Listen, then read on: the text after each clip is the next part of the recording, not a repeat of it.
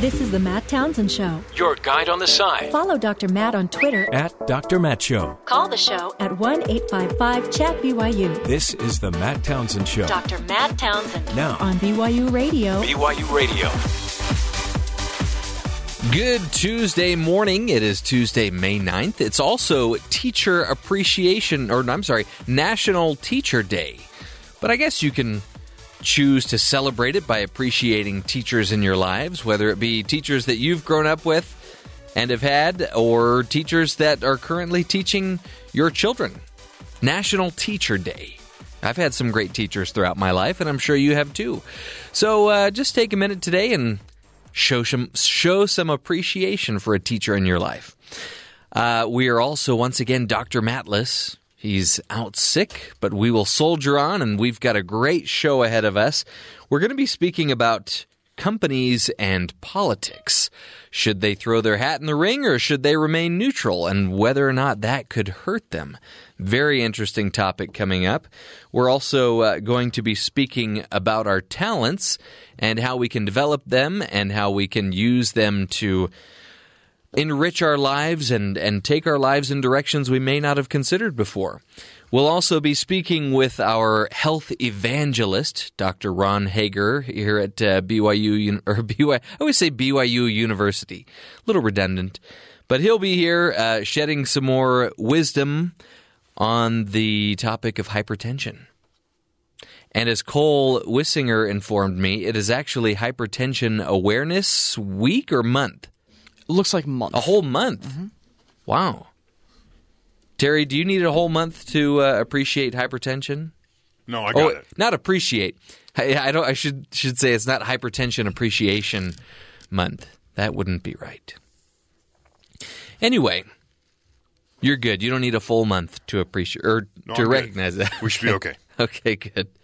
And then, of course, we'll be speaking with Spencer and Jerem, who are probably, well, they may not be too disappointed or surprised that the Jazz, the Utah Jazz, were swept out of the playoffs.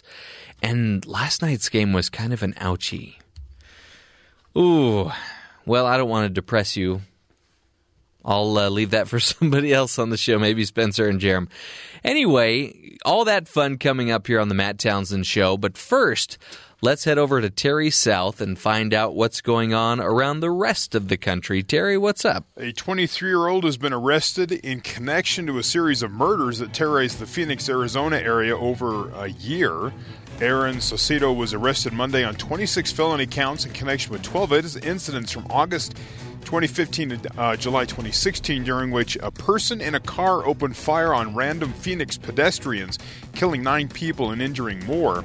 Saucedo had already been arrested on April 19th in connection with his uh, mother's boyfriend murder in 2015 and held on bond. The boyfriend is only his only victim alleged to have had any connection with Saucedo. Police have yet to identify any motives for the killing, which took place in poor neighborhoods in western Phoenix. This terrorized that neighborhood, that whole city for a while. He just randomly driving around shooting That's people. horrible. Um, former pre- President Bill Clinton and author, author James Patterson are writing a novel together. You, No. ever, you ever read a James Patterson novel? No, but I see him everywhere. Well, And I always wonder what it would be like to read one. I read a story that said something. He has like four novels in the process at all times. That's crazy. That's just how he works for some reason. Yeah. Uh, so James Patterson, Bill Clinton writing a novel together. Uh, the book, it's going to be called "The President Is Missing." Will be released in June of 2018. Is this a children's story? The Uh, president is missing? No, Okay. Clinton and Patterson have been friends since they met on a golf course, of course, a decade ago. The book idea originated with their lawyer, Bob Barnett, who went, Hey, I know two guys. They could get them together and write a book. so, working on a book about a sitting president, drawing on what I know about the job, life in the White House, and, and the way Washington works has been a lot of fun, Clinton said. Patterson said, It's been the highlight of my career to work with Clinton, having access to his firsthand experience has uniquely informed the writing of this novel. Patterson is the author of like Along Came a Spider, and there's an Alex Oh, Cross yeah. series. Well, good for them. So yeah, there's a book. It'll come out next year. Uh, this one is I found interesting. A conspiracy. Ooh, I love them. Bumblebee Foods. You, know, you ever heard Oh of yeah. Bumblebee Foods? Oh yeah, tuna. Tuna. A major U.S. tuna fishing company pled guilty on Monday to conspiracy to fix prices for canned tuna. Bumblebee pled guilty to one felony charge, agreed to pay 25 million uh, in a, with a criminal fine for its role in a price-fixing conspiracy conducted with other unnamed tuna companies. Uh oh. The companies colluded to fix canned tuna prices beginning in early 2011 until at least 2013. The Department of Justice said it was still conducting a probe into the tuna conspiracy. So wait, I'm confused. They Yeah. were hiking the tuna prices? No, or- they were colluding so that they all sold the sold it at the same price. Oh, Right? they so they all the price. they all make the same amount of money, and no one's trying to undercut somebody else. But I mean, isn't a can of tuna like fifty cents at the? I mean, yeah, what's the big deal? I'm like, eh, I'm okay. if it's 50 cents across the board. I've never seen a can of tuna. I mean, if a, tan- a can of tuna was like five bucks, you know, that's Well, when yeah. you're like, wait a second. But But then you'd have to walk past the tuna at the grocery store to know that, which we never do. eh, I usually buy it by the case. So I mean, if you have it, you have it. Um, and this came. This is a story from uh, the Flathead County, Montana Police blotter. What? Police blotter, a report of the daily activity that the police conduct, and when they go out, and they do like little one-line descriptions of calls they get. So it's almost like a blotter blogger. Yeah. Okay. They're they're kind of funny. This one, it's a whole day's worth of stuff. So it's 6:51 a.m. This is on May 3rd, around that time, right? 6:51 a.m. A man reported that someone had just spent the last few hours trying to break into his house.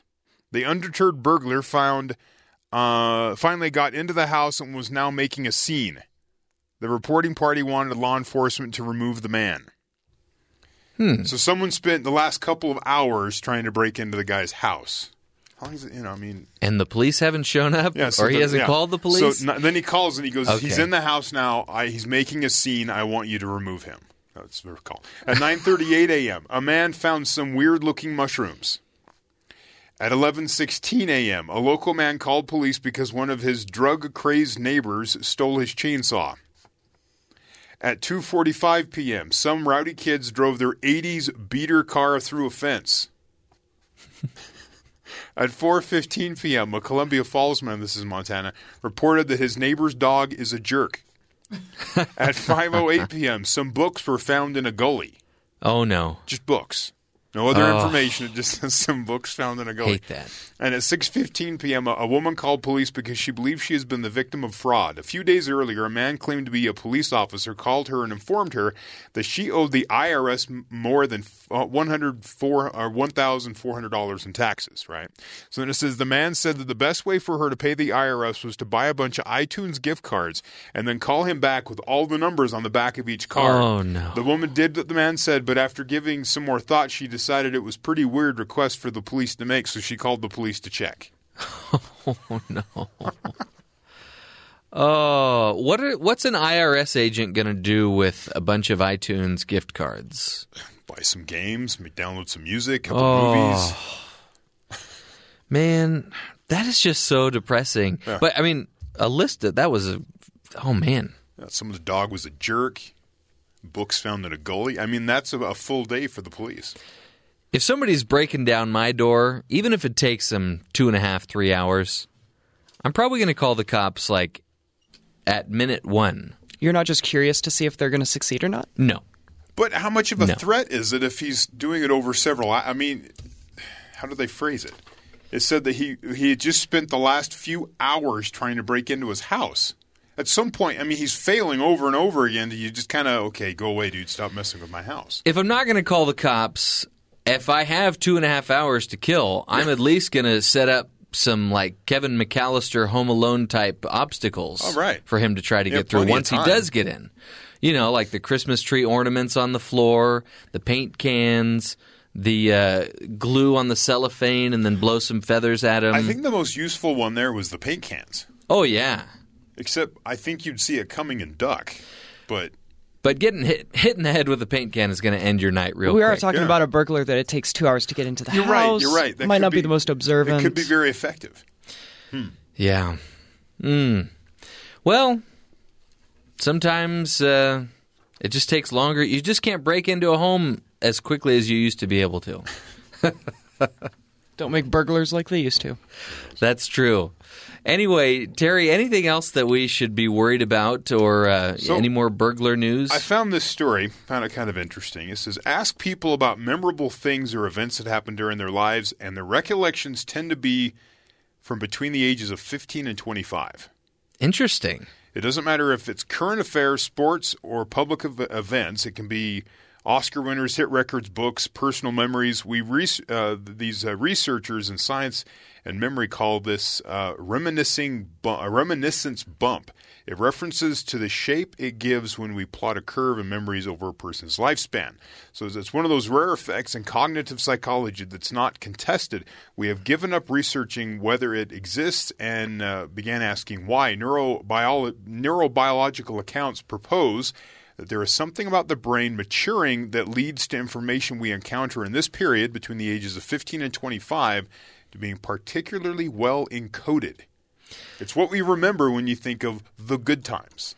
That's a good point. I try to, you know, because when I try to think of anything before age 15, all I can remember is the stuff that traumatized me or worried me Right. or I was injured in some way. Interesting. Well, I, I can agree with that. I read this. I start looking back, like, what are some of the events in my life that I, I, you know, the things that I do now? Why do I do them now? Why am I interested in things now? Why do things entertain me now? And it, you can kind of track it back to that time period. Those are kind of the formative years. Hmm. And things, I, I think they also have. Um, you, it might be the time that you first experience something. True. And so you have that that freshness. You, it's not you, something you've done over and over, and so you remember that emotion that's involved with the activity. Maybe because it's right around the age when you can get a job and you start being able to pay for those types of things. Right. There's some freedom there, and you start uh, having some uh, of your own experiences, maybe away from your parents, away from that sort of influence, and it's kind of your own personal thing. Yeah. So some researchers propose that we are better at recalling first-time experiences like a first kiss, first driving lesson, and so on, most of which tend to happen at that age. Others suggest that the reminiscence, reminisce, I can't say that, reminiscence bump is part of a culturally defined period in our lives in which key experiences occur and are then shared and discussed. Our own research has suggested some differences that arise because this is the period when we lay down memories and store information that will define who we are for the rest of our lives. It's like you said, the formidable years. Yeah. Uh, and and so you, you're you're creating what you are, what yourself is, what that is in your mind. Mm-hmm. And as you create that, those memories are more lasting for you. Um, we set out the, t- and then they go on, and there's a test to see if this is correct or not as they go through. But um, I don't know because you start you start you, you look back and you have these these memories and you you create them at this moment that it creates who you are and later in life you have big life events and I can't remember some of them Yeah. you know it's like you you just sort of blow right through them and it's on back to you know I uh, big life event the two kids. Right. right? You've had you have two kids I've got two kids, yeah. and and those are big memories. And we were looking at photos last night I go that happened? When did that happen? You start oh yeah I guess that did happen. And it was just the whole time period that that happened I just sort of had the kid back to work in a week. You know Yeah. just moving on and it, it doesn't it just seemed like those memories weren't as cemented as some other ones It's got to be different for women, though, because my wife seems to Well, remember yeah. so much more than I do, especially in terms of our kids. And uh, I, it's starting to affect me. I've act- actually started taking notes on my phone, like, "Oh, here's here's a good memory that I have, or here's a memory that we created today that I should probably remember, Right. or that maybe not is like life shattering or altering, but it's a nice memory nonetheless." So that's a good reminder. 15 to 25, you say? that's what it says I got eight more months to come up with All significant right. memories. There you go. Get working. Cole. they cement in your mind Get to work. All right, we'll take a break. When we come back, we're going to be speaking with a guest, uh, PhD Daniel Korschun, who's going to be talking to us about corporations and politics. Should they remain neutral or should they throw their hat in the ring? Interesting topic when we return. This is the Matt Townsend Show.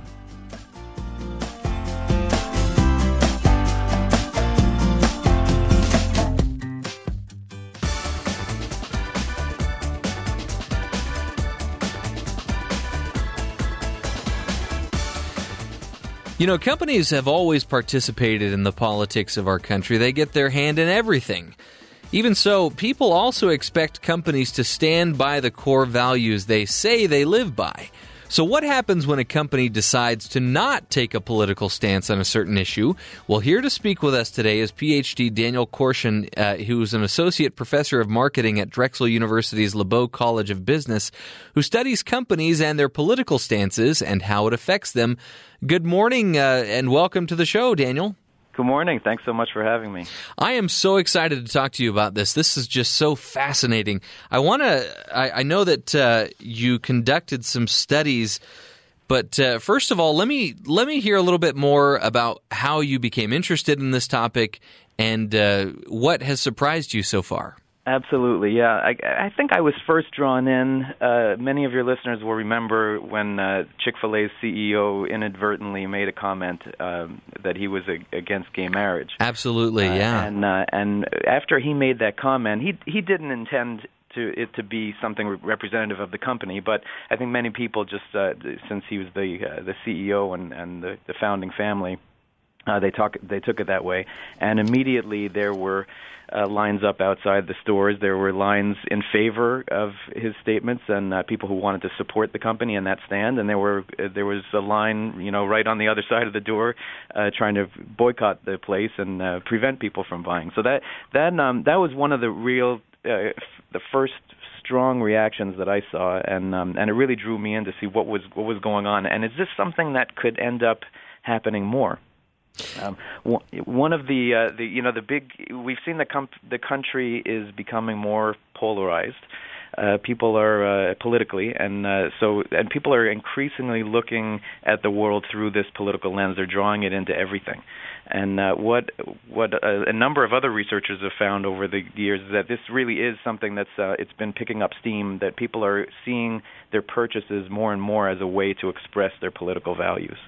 That's so fascinating too, and it's interesting because I think I think most people would think that uh, if you're a company, you wouldn't want to take a stance on these really big issues for fear that you're going to polarize a lot of your your consumers and, and lose business over it. But your study that, that you've conducted maybe suggests that that's not the case. Yes, um, but the caveat is that it depends on the company. So um, you're absolutely right that the knee-jerk reaction, I think, of just about every executive out there is let's let's stay away from politics. We don't want to touch this thing with a 10-foot pole because it's going to drive people crazy, and who knows how people will react. Uh, but uh, what what we're finding in our research is that um, it's that's for some companies it's not always the case, and it depends on the expectations that the company has already set.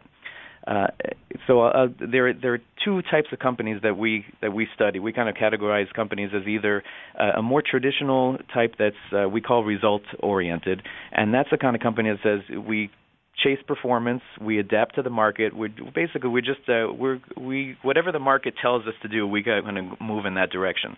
And then there's another group of companies that in the last 10 or 15 years has been gaining prominence, and these are companies that say we act on our values uh, we're guided by core beliefs, and uh, and though and even if it might give us a little bit of trouble in terms of performance, uh, we you know we we have we have to act based on those principles, and those are the companies that set up expectations, uh, and when a political uh, issue comes along and they're confronted with it, people expect them to act. Now, do you think uh, consumers see the values based uh, company as a company that maybe has more of a backbone, or do, would they rather that the companies leave their politics out of the transaction? Yeah, most people that uh, I speak to, and we've um, we've been conducting qualitative research, more quantitative stuff uh, in the lab, in the field. Um, the general, you know, the people's first reaction is uh, companies really should stay out of this. They're, they're, they, but then when they start talking about more, they say, well, wait a second, that company, here's here's Patagonia. So Patagonia is a, gr- a great example. They've, um, you know, I mean, they've their entire uh, uh, their their reason for being almost um, the way that they state it is that they they want to protect the environment. Um, and uh, so they are. Uh, so then, when when the president make signs an executive order or the uh, Environmental Protection Agency makes statements about uh, about future plans. uh, the people expect they just expect uh, Patagonia to to have a backbone on that issue. It's very issue kind of specific as well. Um, so they are they are expected, and if they don't act that way, then uh, many people will find it hypocritical, and that's that's a lot of this is coming down to the authenticity of the company as much as anything. So, you know, obviously we know that, that businesses can have an impact on politics. Has this always been the case? What's different between, you know, politics and companies decades ago versus uh, the role that they play today? Yeah, the I, here the way that I see it, I mean, the companies have been involved in, in politics. There's no, I mean, companies have been lobbying for uh, for years and years. They've always had such a big impact on the way the government functions. Uh, so those ties have always been there. What the difference between what we're seeing now in the past year or so, uh, and say 20 years ago, or even even five years ago, for that matter, is that companies are are making these positions uh, public. They're uh, they're they're public statements where they're saying this this is how as a company we need to stand this way. Um, and that that's a it's a major difference because everything uh, used to be behind the scenes. Uh, now, many there there are a lot of uh, a, a lot of consumers, employees. Uh, the pushback that I usually get is is people say, well, you know, companies really should just be in it for profits, uh, and this is this whole idea of getting involved in the political process is crazy. Um, I, I, you know, I have to acknowledge that as a, as you know, that's a, one philosophy, one way to go. Um, I see it more as a, uh, as a transparency kind of an issue. Um, you know, so I ask when when I get that kind of pushback, the question I ask is, well, do you think it's better for this to just be behind the scenes? Uh, behind closed doors where we can't see their influence, or do you think this is something that should be uh, more out in the open, where if companies have strong beliefs about something, uh, we should know about it? I I am more on the side of uh, you know this this should be transparent. Interesting. So, uh, Dr. Korschun, tell us tell us how you conducted the survey and what it entailed and, and what you discovered. Sure. We've done a, a number of studies. I'll, I'll, tell you about one field study that I thought was fascinating because it looks at people's actual behavior right when they're in a store. Uh, what we did was we um, we had we we worked with a market research company um, that does mystery shopping. It's the kind of uh, surveys where where people will be sent into a store. They're given a task and then they'll rate the the service quality of the of the people in the store. Um, we use this technology through this mobile platform, and uh, so our respondents they arrived at a nationally known uh, convenience pharmacy store. Uh, when they were in the parking lot, we gave them uh, a series of messages about a political stand of the company. Okay, now these were um, they were kind of based on on real stands, uh, but we altered them depending on the type on on uh, just randomly. So some people were told that this was more of a values-based company that acts on their beliefs. Some people were told that this is company, it's the same company always, right? Is uh, is more that results-oriented uh, company that um, that adapts to the market. And then we told them about uh, an an issue. Uh, this was on uh, um, uh, gun control, and on that on that issue, we said that either the company uh, did not take any stand, they abstained from it, or they took a stand on one side of the issue, or they took a stand on the other side of the issue. Okay, so we covered kind of all the different possibilities of how the company. Um, and we just randomly assigned these these in all different configurations. So we had every sort of different possibility. Then we sent the person into the store after they read this message. Uh, they we gave them a, a task uh, to do in the store, and then when they left the store, we asked them, did they purchase anything that they weren't planning on buying before? Okay. Uh, and we use that as you know how comfortable as a way of, of understanding like how comfortable were they with their experience in the store, how much do they like the store, and and uh, and as a sort of a proxy for what uh, their reaction to the stand. What we found was that uh, depending on the type on how we described the company on those expectations, we had the complete opposite reaction to the stand. So for those result-oriented companies, right, the ones who say the the more traditional approach we might call it, uh, for those companies that say we adapt to the market, those companies, if they took a stand, no matter what it was, people did not like it. They purchased less. Okay, they they were much less likely to purchase. If they abstained from the stand, then people were more relaxed about the company. They they went in, they did their their shopping, and they ended up purchasing more. Okay. Wow. Uh, so that's the traditional. That's the kind of traditional. Uh, what the other companies when we when we set up those expectations that this is a company that acts on its beliefs. This is a company that that has these strong core core principles that guide them.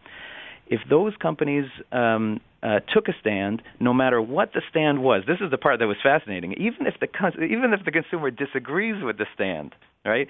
They um, they're still purchasing more in the store. Uh, about 20, a little, uh, slightly under 25 percent of the time they're purchasing something. Okay, when that same company abstains from taking a stand on that issue, um, it drops from around 24 percent uh, to about 16 percent.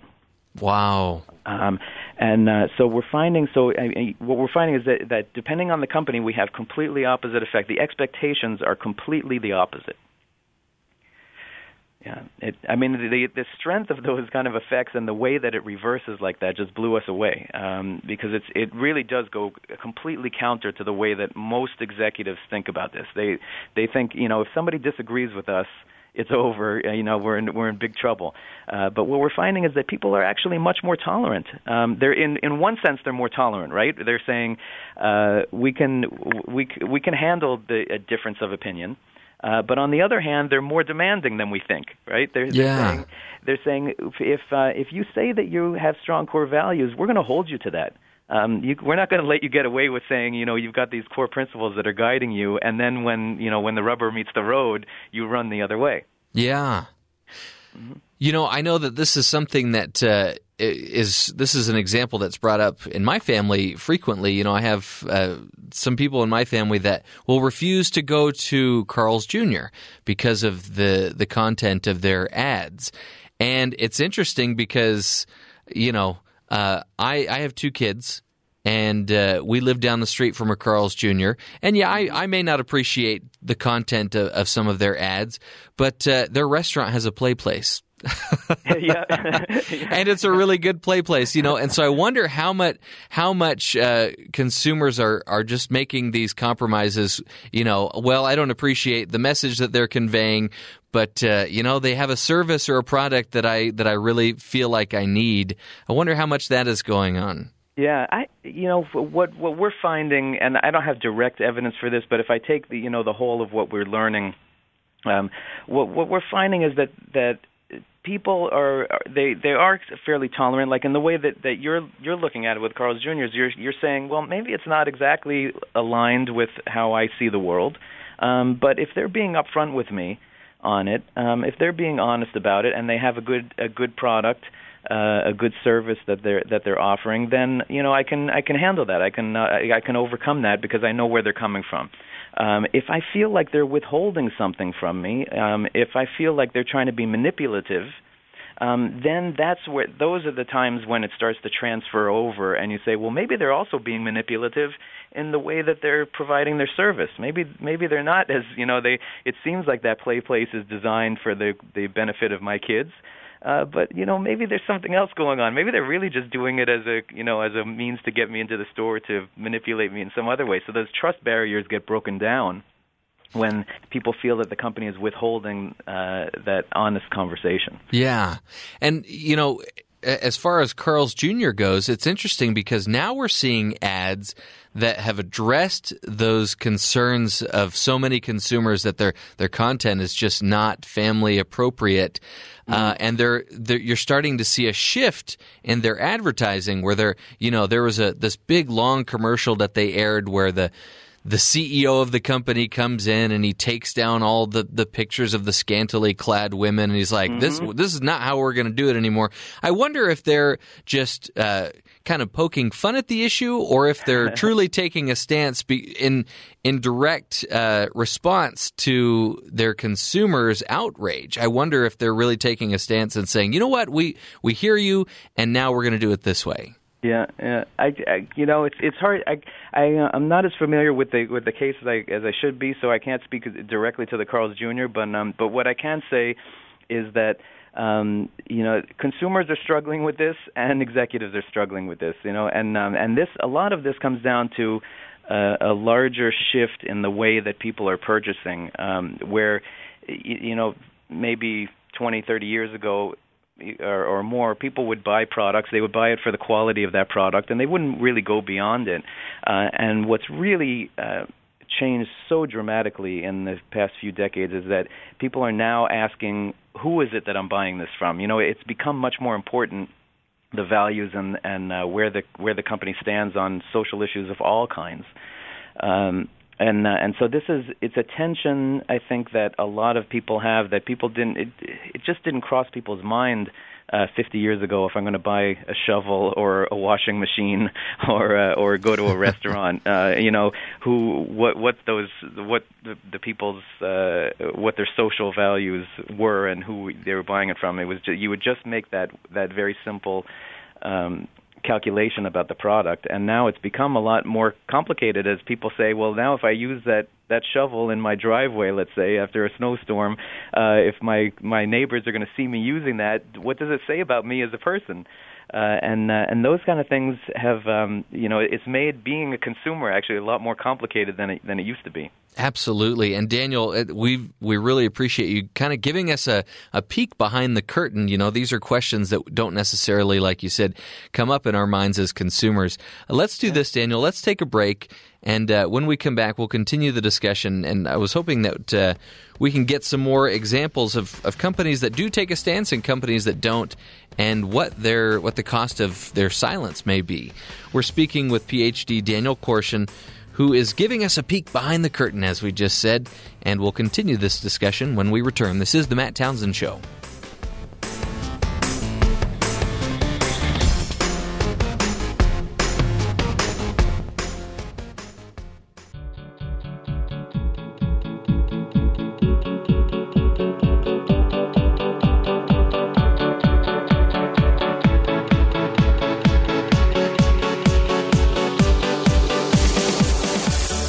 Welcome back to the Matt Townsend Show. We're speaking with PhD Daniel Korschun, who is an associate professor of marketing at Drexel University's LeBow College of Business.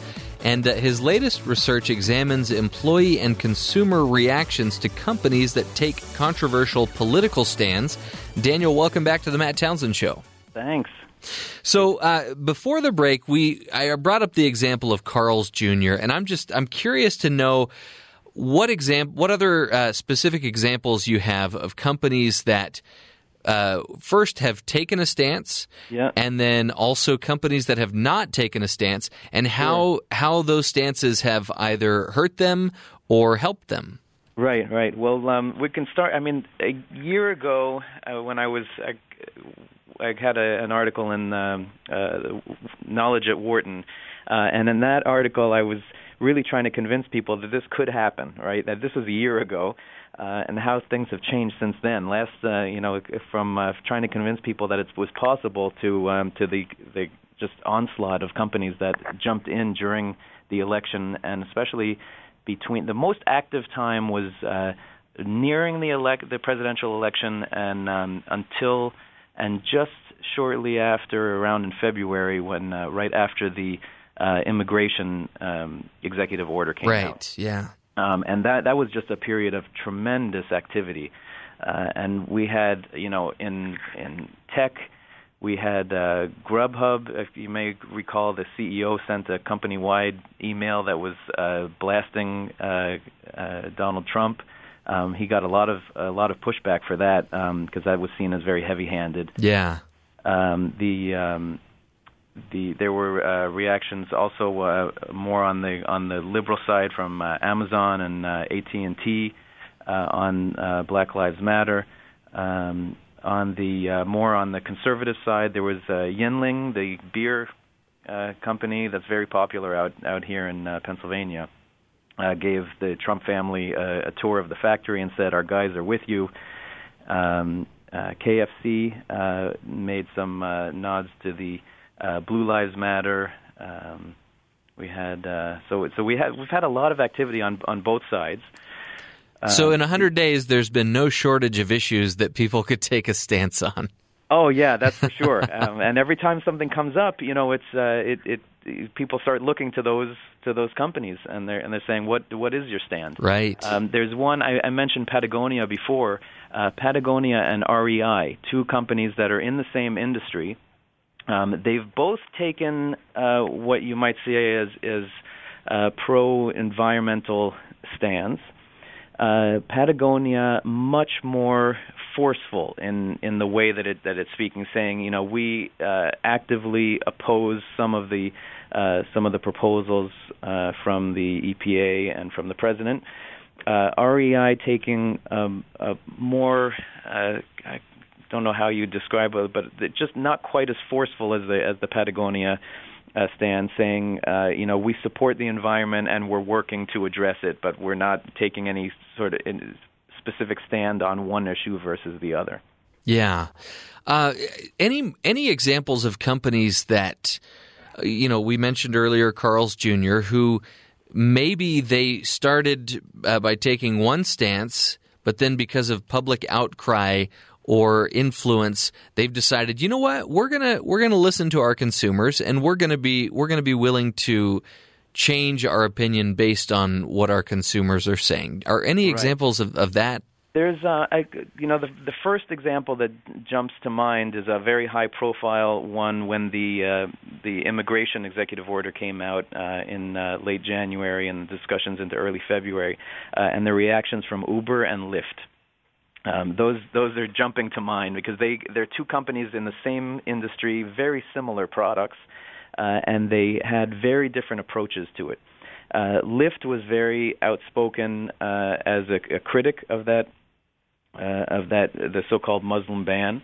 Uh, and uh, and Uber was a lot more. It, it was very hard to say what what they were all about, right? They said they were it was important to them, but at the same time they were they were going to work with the administration, but it wasn't really clear where they where they were. They Yeah. were kind of obfuscating at at the time. Uh, this is one issue that we put to uh, a panel that that I run uh, of uh, of scholars from around the world. Uh, at uh, BYU, there's uh, Jeff Dotson is one of our our members of this panel.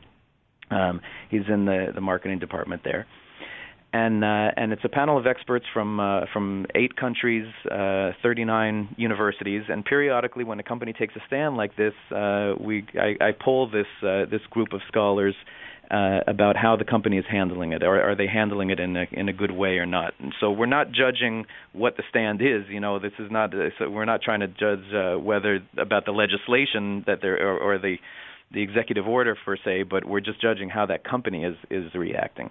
Uh, and we asked them for their grades uh, for uh, uh, Uber and Lyft uh, simultaneously, um, and their their reactions I think mirrored very closely that the, the reactions that we saw from consumers, uh, which was that um, that Uber was by going back and forth and trying to trying to avoid making any statements on this, they caused themselves a lot of trouble because it seemed like they were withholding uh, information. Um, whereas Lyft was, you know, they said, "Here, we're putting our cards on the table, um, and uh, and and this is it." You know, so uh, Uber, you know, suffered partly from that. There were there were some other issues with uh, um, a, uh, a a driver strike going on at, at the JFK airport.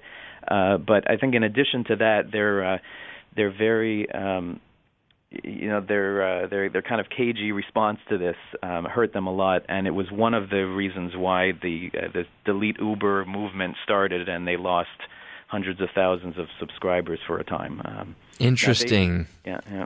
So that's that is, I guess, that's a, a good example of what the cost is of of remaining silent or neutral on a political uh, issue.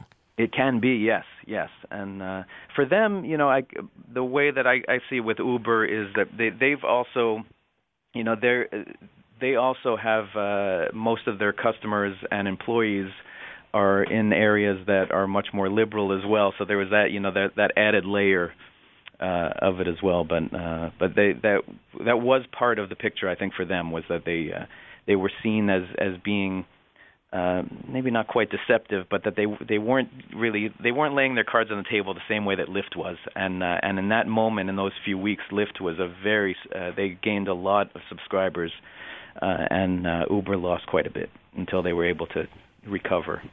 That's interesting that you used the word deception. Um, does it does it matter for a company which way, which side of the issue they take, or do consumers just want to see that they're taking a stance one way or the other? Yeah, the um, the best case scenario is you know that the the company is taking a stance similar to the to the consumer. I mean, I think this uh, that that would be the best. But consumers are very they're quite tolerant if they feel that the company is is being honest. And I think Chick-fil-A is a great example of a company that um, that does that. They have people recognize that they have strong values as a company uh, and they're willing to support it. Not everybody that shops there agrees with all of the views of the of the CEO of the company, uh, but people, uh, you know, but many people say they, you know, they have good quality food uh, and they have strong values, and we respect that that they have those strong values. Their shakes are too good to not buy. that's, that's, right. That's right. And uh, so, so even you know, in places like um, uh, you know, like Philadelphia, which is a much more uh, a, a much more left-leaning uh, population here, especially in the in the city of Philadelphia. Uh, the Chick-fil-A stores are still, you know, I mean, there are some people who who may have uh, reactions to the, to the store, but um, but for the most part, you know, people are telling. They say this is a company that uh, they're being forthcoming. So, uh, just one last question as we wrap up the interview here. And thanks again for kind of giving us a peek behind this curtain that we mentioned. You know, as consumers, we don't, these aren't necessarily questions that are at the forefront of our minds when we're making these right. purchases. Um, so you mentioned Uber and you mentioned Chick Fil A, and obviously some of these companies have had uh, some impact based on the stance or lack of stance that they've taken. Are these consumer reactions? Are they? Do they have a lasting impact, or or do they change?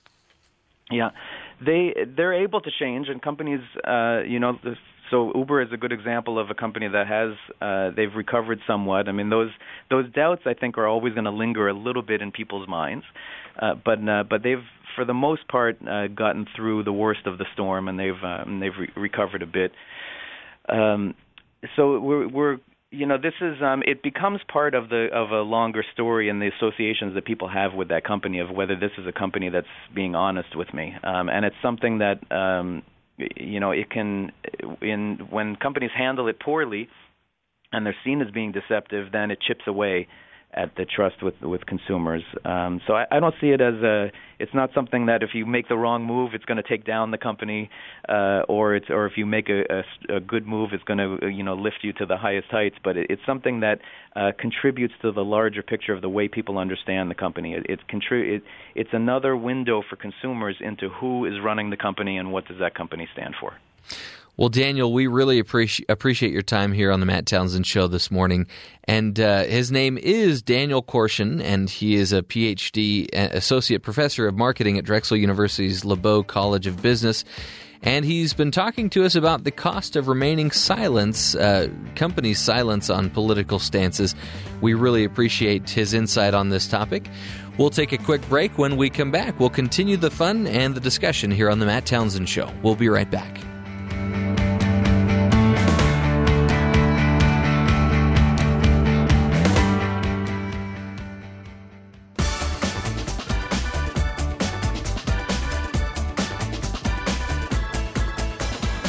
Welcome back to the Matt Townsend Show. We just finished speaking with uh, Daniel uh, Korschun, who talked to us a little bit about some of the choices we make as consumers, and uh, you know, they're sometimes based on a stance, a political stance that a company will make or not make. Really interesting topic.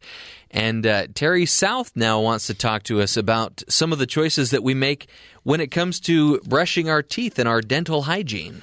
Yeah. So, how efficient do you think you always hear you got to brush your teeth. You need to mm-hmm. floss your teeth. That's the way you avoid cavities. Yes. I tell my child, he gets mad. He doesn't want to brush his teeth, and I say, "Fine, then I'll get the pliers. We'll just remove the teeth. Because yeah, if not, that's preemptive, what the doctor's yeah, preemptive strike. Yeah. Of course, he gets mad, and that's really what I'm trying to yeah. do is provoke him to get mad. Mom gets mad because it's late at night and everyone's mad, and I caused it all. I'm just having fun, but no, no. that's kind of how a little glimpse inside yeah. my house. Uh, it says daily brushing and flossing has become so in- ingrained in our society that for most adults, our oral hygiene routines have become second nature. But that means we don't think twice about whether we're actually caring for our teeth properly. In fact, if done incorrectly, brushing and flossing can have a detrimental effect on our health. So, uh, use this site. This this they talked to a professor of dentistry at the University of Washington. Oh, excuse me, a professor of oral health at Wa- It's a University real of Washington. thing. No, absolutely. Okay. And I'm, I'm just I just kind of a a dentist as a professor is kind of Yeah. an interesting. His name's Felipe Hujoel, and and what he, he's saying is that um, the fluoride in some toothpaste does strengthen your teeth, mm-hmm. right? But he says instead the best way to prevent cavities is to avoid as much as possible sugar and other simple carbohydrates. Yeah. That's what rots your teeth, right? Yeah. Brushing is going to help get stuff out of them, but what really stops the cavities is you need to Don't eat so your much sugar, yeah. Says, however, he goes, that doesn't necessarily mean you should stop brushing and flossing altogether. Both activities keep your teeth clean and strong. And mostly, as, you know, pleasing, so people don't see that chunk of broccoli that you had for Yeah. breakfast or lunch or whatever. breakfast at my house because we eat weird food for breakfast. Um, so what he's talking about flossing, basically he says you probably don't if you have restorative work some dental fillings that kind of thing you may need to floss because things get stuck in there mm-hmm. and for most people he says flossing trying to cause when you do it you need to uh, try to cause the least amount of trauma to the areas between the teeth some people do it very aggressively mm-hmm. if you roll out and you have you know bleeding gums when you're done flossing you may want to you know lighten up a little bit he also says most people shouldn't have to floss unless something's stuck in your teeth right. Interesting. right? So it's not necessary. He goes flossing by itself doesn't actually prevent cavities. Hmm. It's more of just there's something in your teeth, Get it out. right? So he's yeah. kind of looking at flossing that way. Um, he emphasizes that before dental professionals recommended a particular oral hygiene routine, they should conduct proper long term studies to ensure that their recommendations actually prevent dental issues as backed by solid science. So, why wait for the research? What's current scientific consensus is the best way to floss. He says people who have the dental feelings restore to work, floss. If you have something in your teeth, floss. He goes, one should not let floss snap between the contact points of the teeth. In other words, don't yank the floss into position with such force that it snaps against your gums. If you do, you'll make them sore for a few days. Which mm-hmm. happens to me because I apparently do it aggressively. so, you know, back off. Don't do it so hard. When it comes to brushing, same thing. Don't do it so aggressively. My wife always gets mad because my toothbrush, the, all the bristles are just mashed Yeah. right? Because I, I just kind of grind away and I'm done. And she hers is like perfect for months on end, and mine lasts like four weeks, and I have to get a new one. And uh, so take use fluoride because that'll strengthen your teeth, but you know take it easy. Apparently, Yeah. we're very aggressive on our teeth, and that causes a lot of the the the gum gums receding and problems that you have. Maybe that's just when people choose to vent their daily problems while they're brushing their teeth. Maybe it is. Oh, that stinking boss told Maybe it to- is. What he says though, he goes, there is no proof that brushing and flossing prevents cavities. Really? Yeah, it's more the sugar and the carbohydrates. If you stay away from those, that prevents the cavities. Huh. Brushing and flossing is more for appearance sake and your own level of comfort if something's stuck in there. You know, fresh breath, that kind of stuff. So don't eat the sugar to have healthier teeth, and uh, brush your teeth so you'll be more pleasing to be around. And if you are using fluoride, which has been proven effective in preventing cavities, don't immediately rinse with water afterwards because then you're just washing it all away. So I recently made a change in my brushing. So instead of rinsing my mouth out with water after I brush my teeth, I just spit out the toothpaste Yeah, and don't rinse out with water. yeah. That's what I've been told to do. And if you don't like that, you probably need a, a new toothpaste. If it's you know if you find that gross, get another flavor. The aftertaste, yeah. You got to watch out for that aftertaste. Well, Terry, thank you. That So, yeah, was interesting. Lay off your teeth. And it makes me want to eat less sugar now. That never works with me. Yeah. I was like, yeah, fine. It's a nice thing to say, but the execution is a little more difficult. Well, that's it for this first hour of the Matt Townsend Show. We'll take a break. When we come back, we'll continue the fun as we continue to celebrate National Teacher Day as well as the day after Matt Townsend's birthday. We'll be right back.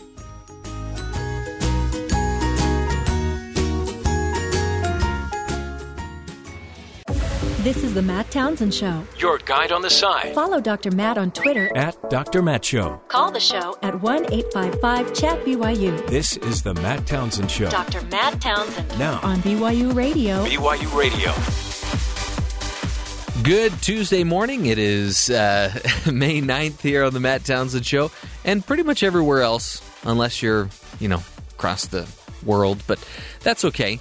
We're celebrating the day after Matt Townsend's birthday because uh, I, I think we should just keep celebrating the days after his birthday since he wasn't here on his actual birthday and he's not here again today. We're also celebrating uh, National Teacher Day. So think about a, a teacher that's made an impact in your life or that's making an impact on uh, the lives of your children and just reach out to them. Show them your appreciation. Although I think Teacher Appreciation Day is a different day. So think about them on National Teacher Day, and then when it's National Teacher Appreciation Day, that's when you can share your appreciation. Anyway, uh, we've talked on the program today about uh, some various crimes that people have committed that seem uh, progressively ridiculous. And we have some more stories to share with you because in a moment we'll be talking about a burglar that uh, broke into a home and started eating some food. We all get a little hungry, even when we're committing crimes, right? And uh, also another person that uh, used a cell phone to illuminate his path because his uh, headlight wasn't working. Interesting, fun stories coming up here in just a bit. We'll also be speaking with Elizabeth Crook, author of the new book uh, "Life Large" or "Live Large: The Achiever's Guide to What's Next." So, uh, if you've got some talents and you you've reached a point in your life where you're you're looking for something else to to uh, enrich your life, then she's going to help us figure out how to do that. First, though, let's head on over to Terry South, who's going to talk to us about what's going on around the rest of the country. Terry, what's up? The White House is reportedly considering expanding a ban on carry on electronic devices on flights. This from CBS News. Laptops and other carry on electronics are now banned on U.S. bound flights from eight Middle Eastern and North African countries. The Department of Homeland Security is reportedly considering banning the program or expanding the program to flights from the U.S. to Europe. While government agencies have not confirmed the expansion, rumors department sources say that the expansion was likely. The Federal Communications Commission said Monday that its website was bombarded with denial of service attack after criticism from the regular uh, regulator's plan to reverse net neutrality rules. The attack came a day after comedian John Oliver urged viewers on from his HBO show to submit electronic comment uh, opposing the regulator's plan, setting up a website for the sole purpose of filing such comments.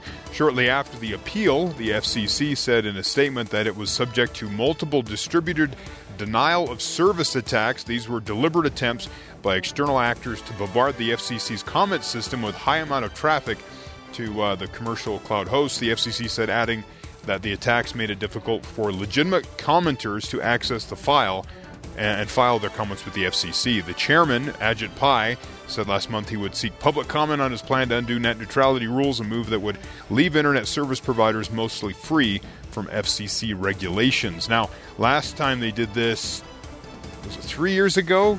John Oliver on his show encouraged everyone to go to their website and do that, and they crashed the FCC website.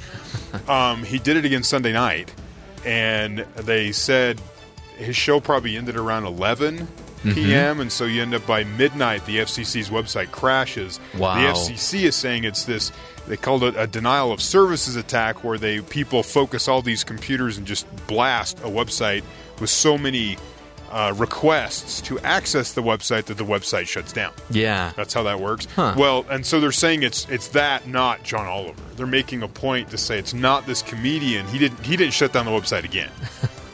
like, come on, does it matter? Yeah. Either way, there's some people that are interested. But uh, this denial of services attack is just uh, internet pranks, internet vandalism. Basically, they're just messing. Yeah. They're, they're causing problems. Um, a 10 year old Florida girl fought off an alligator attack by prying open the nine foot long beast's mouth and freeing her leg. The little girl and rescue personnel said on Monday. The girl, Juliana Ossa, was swimming Saturday afternoon in about two feet of water at a lake in Moss Park in uh, Orlando when the alligator bit her.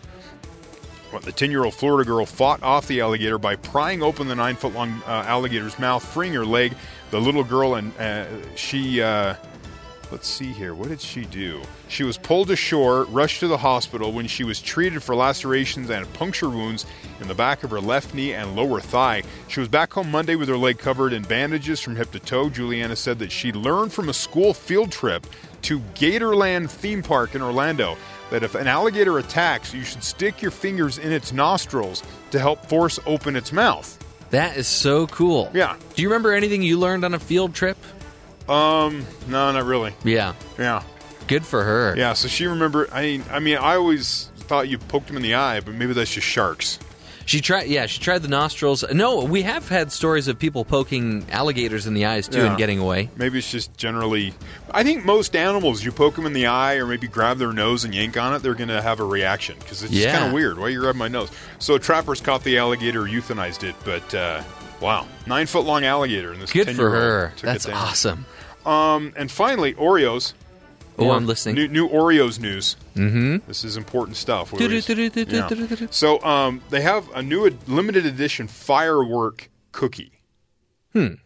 The new Oreos in store May 8th. So that was yesterday. They're in stores. I don't know which ones. You can figure out by yourself. Okay.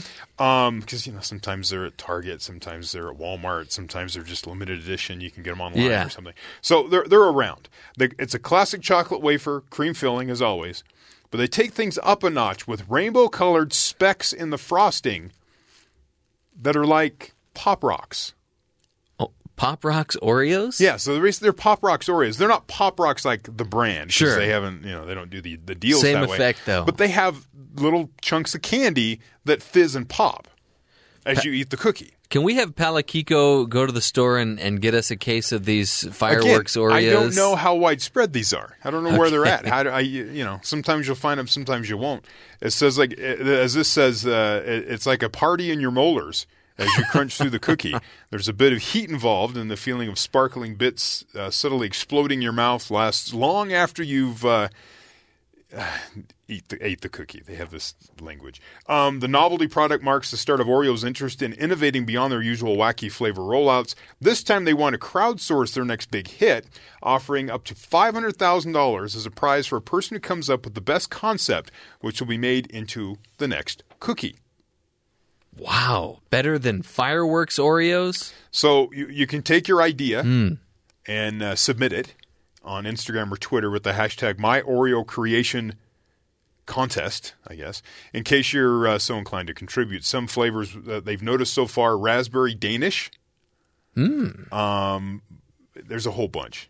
You go through and there's the people have taken either there's a template on a website somewhere or people are just really good with uh, with Photoshop where they take the Oreo cookie bag or you know container whatever it's in and then they they they superimpose their own like flavor Yeah. logo on it.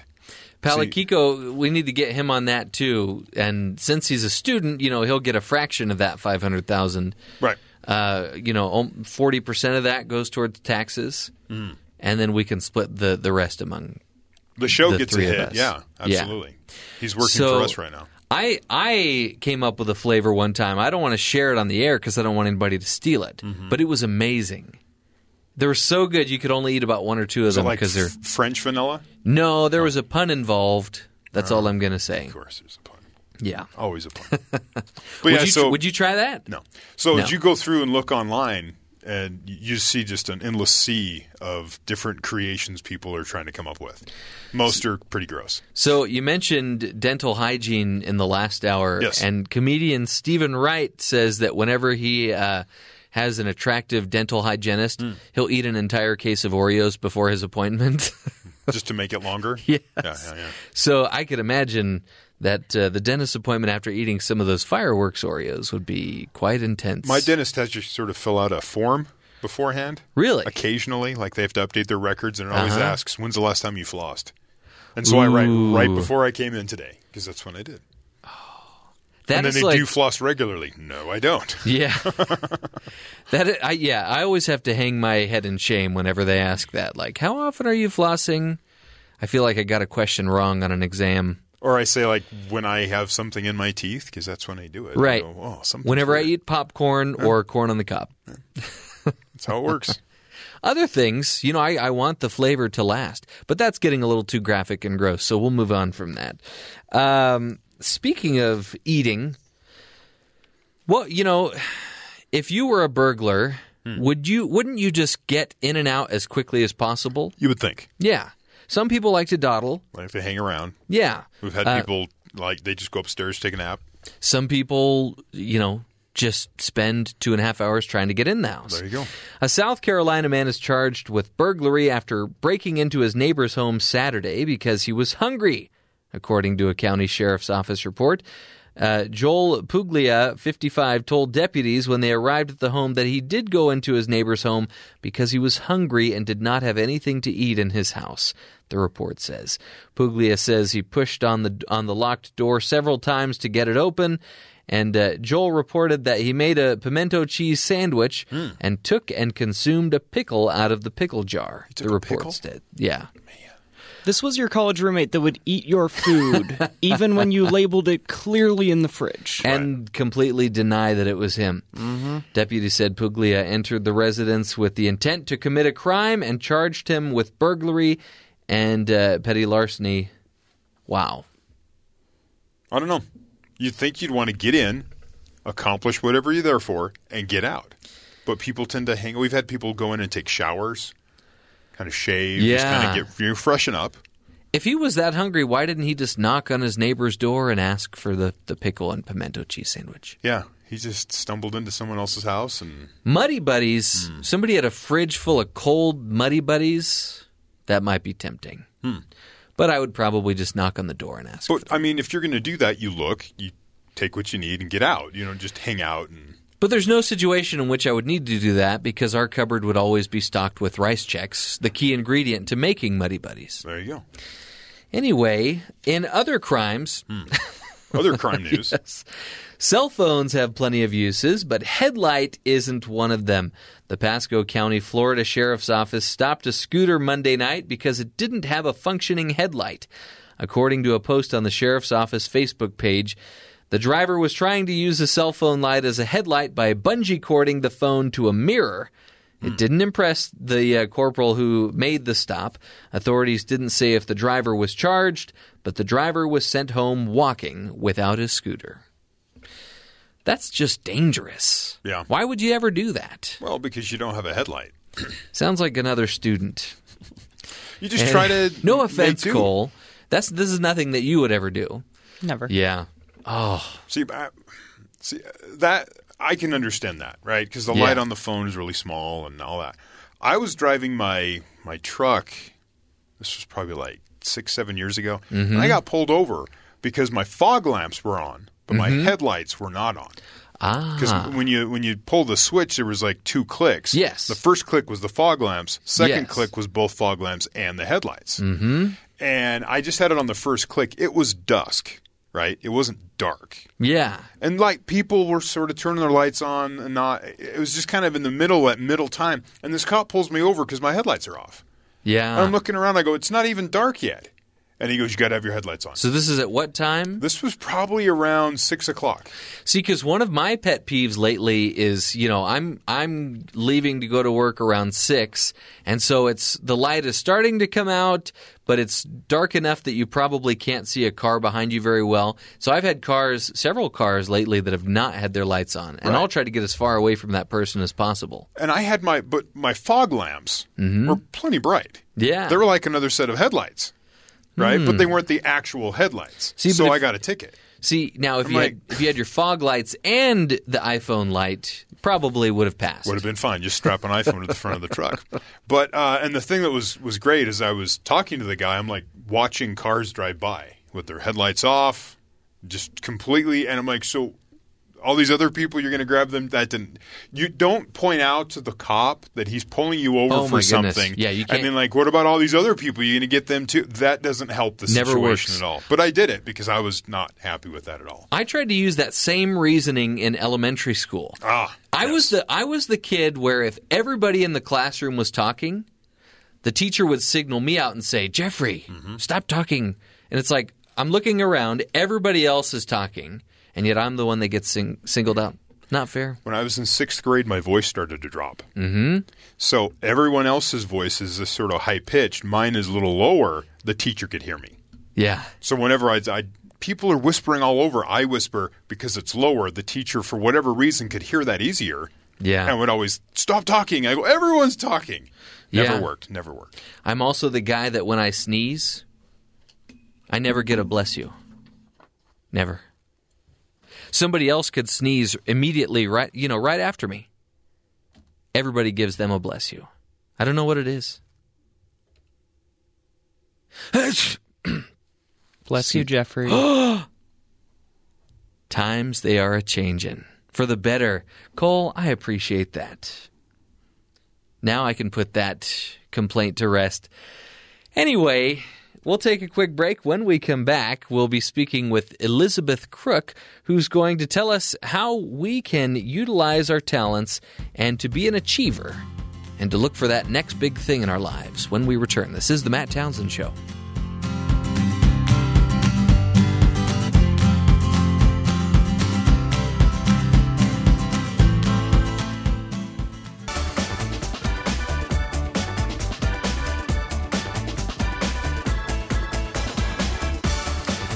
Welcome back to the Matt Townsend Show. This is Jeff Simpson filling in for Dr. Matt, who is still out sick. You know, in today's world, people are constantly searching for improvement in their lives. In order to progress and continue to feel fulfilled, most of us hope to find new ways to change or seek out new hobbies. Well, Elizabeth B. Crook, a longtime corporate strategist, agrees and wanted to help give those people what they're searching for. In Live Large, The Achiever's Guide to What's Next, a, uh, next, a new book that is actually out today, Elizabeth equips her readers with the valuable tools she's used for years to help high achieving individuals find fulfillment by determining what's next in their lives. She joins us this morning to share more about her book and her strategies. Welcome, Elizabeth. Thanks, Jeff. Good morning. And congratulations. I understand your new book is out today. It is. It's all very exciting. That is exciting. So I feel like I'm living large. I'm entering a new chapter. well, good for you. That, that, that is so inspiring. I have so much respect for people whenever they come out with a new book, and uh, I, am just curious to know what was what was kind of the brainchild for this book. Where where did the where are the roots of this idea coming from? Well, as you mentioned, I've been a corporate strategist for over 20 years, but people would come to me, not from companies, but individuals saying, everyone says you're a great person to help folks figure out their career and what to do next. So it was something I did on the side, and then finally, over the time, I developed a process that was very powerful. And a good friend and mentor of mine once said, Will you just write the darn book? So I finally decided to write the darn book. oh, thank goodness for friends like that, right? Right. so uh, the the title of the book is The Achiever's Guide. So, what is your definition of an achiever? An achiever is someone who is already doing something that, or has done something that is meaningful for them, that feels like they've reached some level of competence or success or recognition, but they're now saying, gosh, I've been doing what I've been doing for 10 years or 15 years or sometimes 30 years, and they're saying, I have all these experiences, I have resources, I have skills and talents, and I want to be more intentional. I want to feel more satisfied, more connected to what I do, and I want my work and the rest of my life to fit together instead of seeing it as my work's over here and my life is over here. Yeah. So, what are some of those things in our lives that stop us from becoming an achiever? Well, we all have limiting beliefs, every single person in this world. And uh, those limiting beliefs come about from our experiences. So, we may see, uh, for example, there was a young man I worked with, and his father, he was a he was an inventor, and he had all kinds of in ideas for reforming his industry, but he was very much an introvert and never wanted to connect with people who were out there doing the deals. And I said, so let's talk about that. He said, you know, my dad got totally screwed over by these people who were the kind of the in crowd, and I'm never going to let that happen to me. So his vow that he would never connect with people who were very active and outgoing in business meant that he was never going to connect with someone who could actually help him in his business. Does that mm, make sense? Yeah, absolutely. So, uh, so you know, that's an example. And sometimes the other thing is we all tend to go with what works for us. And so if you become successful uh, or gotten recognition because you were always the independent one, or you were always the organized one, or you were always the leader, we tend to get stuck in that in that way of being instead of saying, are there times when maybe I want to step back and let someone else lead? Are there times when I want to be more collaborative instead of always doing things on my own? Yeah. So you know you've you've helped companies work better at progressing. Um, and th- those principles that you used in that work, do they? What are they, and do they apply to individuals as well? They absolutely do. One of the things that companies do as well as individuals do is we outgrow something. But conditions change and we keep on doing the same thing. I sometimes tell my clients, do you have I'll say, do you have kids? They'll say yes. Have your kids ever outgrown anything that you've bought them? And they laugh. So that size 2 t-shirt protects, keeps warm a size 2 child. But if you put that size 2 t-shirt on a size 5 child, it will restrict and cripple that child. The same thing happens with companies, the same thing happens with people. So periodically, it's important to say, what is it that still serves me? Does this belief still serve me? In a company, it may be, does this structure or this process, or sometimes even these employees, do they still serve where we are now? Or is it time to say we've outgrown that? It doesn't mean that any of what we did in the past was bad. It just means it doesn't fit anymore, just like the child in the shirt. Right. That is that is such a great example. How do we how do we get to that point? Because I think uh, some companies and and some individuals too may not recognize that point where they've outgrown this area of their lives and that they need to make a change. So how do we how do we begin to recognize that we do need to make that change? Well, one of the things I do in in the book and certainly in the process with people is I have people do a, a retrospective and to think about what things were easy, fun, good for them at, throughout their life, and then what were the things that were hard or difficult or unpleasant. And from that, and the explorations that are in the book, and by the way, we have those explorations that people can download uh, from our website. Uh, so it's easy to do. We identify characteristics. There are themes. We have been who we've been in so many ways for so long. And once we can detect those themes, then uh, so for example, there was a man I worked with uh, years ago. He was had been very successful. He was a very smart engineer and plant manager, plant engineer. And yet, when he was promoted to the management team, he couldn't get along with anybody. And so, as we talked, he said, "You know, I'm smart and I hate to ask for help. I think that's a sign of weakness." And I said, "Well, tell me a little bit about when you were growing up." He said, Well, my dad left us, my mom and six kids, when I was still in grammar school. And the only way I succeeded was by never depending on anybody. I just had to put my shoulder to the wheel and keep going. So once I heard that, then he and I were able to say, How does that show up now? Well, it worked great. It kept him safe, it made him successful. But being completely independent, if you're on a team, doesn't work anymore. So one of the things we talked about, and one of the things that readers in the book can learn how to do is is expand their repertoire of responses. Um, and when I think of repertoire, think about the clothes in your closet. Do you wear a winter coat in the summer or a bathing suit in the winter? No. You have many choices depending on what the circumstances are. And this uh, young man that I worked with realized that he could be independent, but he didn't always have to be independent. So we, when we get stuck in the always and never, that's a clue that, gosh, is this still working for me or not, or is it time to, is it time to consider expanding my wardrobe, if you will, of, of ways of acting? Yeah. So where is the what's a good place to start? Where should a person start on this road to achievement? Well, of course, I would tell you they need to buy the book.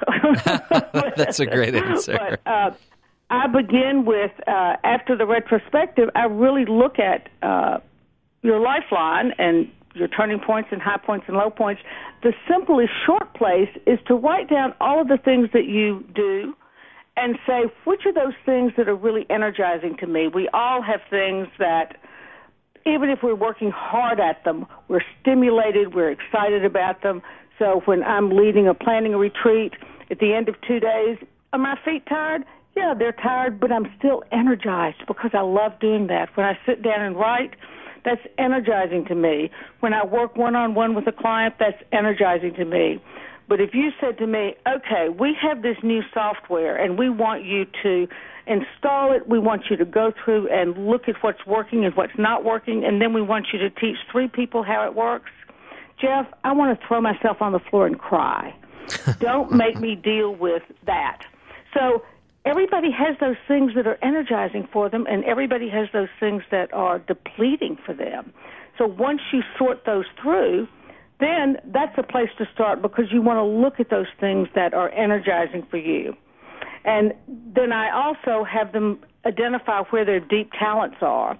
And we do that by looking what you know about, what I call the know-hows.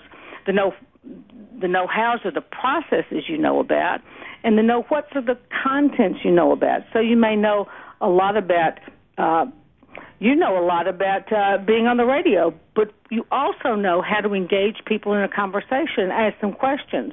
You could take that skill into many, and that talent really, into many different fields. I think too many people limit what they think they can do, and we have far more choices. That was one of the things that inspired me to write Live Large.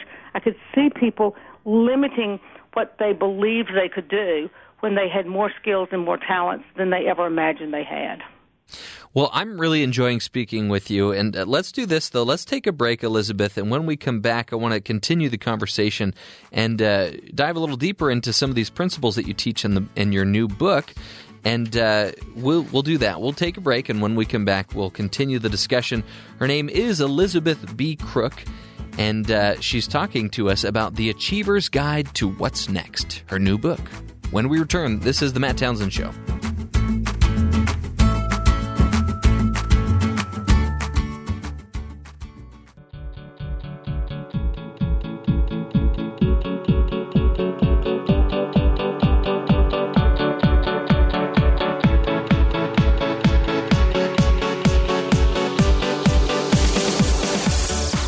Welcome back to the Matt Townsend Show. This is Jeff Simpson filling in for Dr. Matt.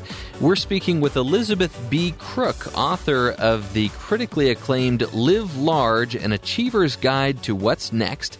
And uh, Elizabeth is the CEO of Orchard Advisors and uh, for over 20 years, she's helped CEOs and entrepreneurs think and act strategically to grow their company's bottom line and have more satisfaction. And she's also been talking to us how we can apply the principles in this book in our own personal lives. Elizabeth, welcome back to the show. Thanks, Jeff. So I'm just curious, what, what kind of experiences have you had in your life that have helped you learn some of these principles of success? Well, you know, sometimes I say that we learn more from our failures than we do from our successes. I find that's true for individuals as well as for companies. Uh, one of the things, one of the reasons that we fail to learn can be that we're so ashamed of our failures that we never stop to say, What did I learn? What did I come to realize about this? What were the factors that led me to fail? Uh, or led me to have a less than optimum outcome.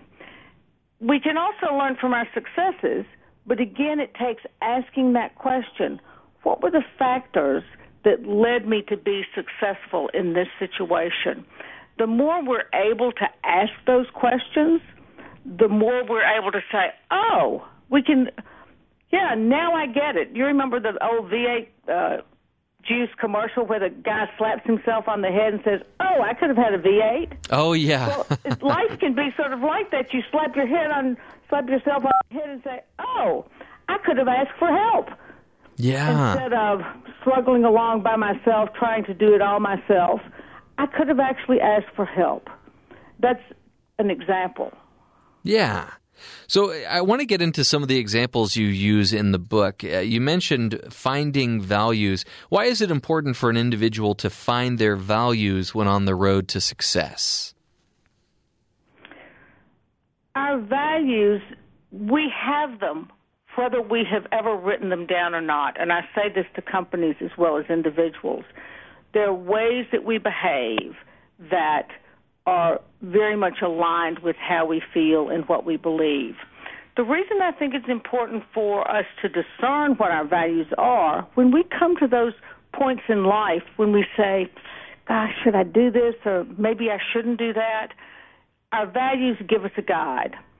there is a very successful uh, person that I've worked with for a number of years who has been actually struggling with some issues in his personal life, and he has been saying, "Well, I don't know if I should do this. I don't know if that's fair." And I said, "Well, let's look at what your values say."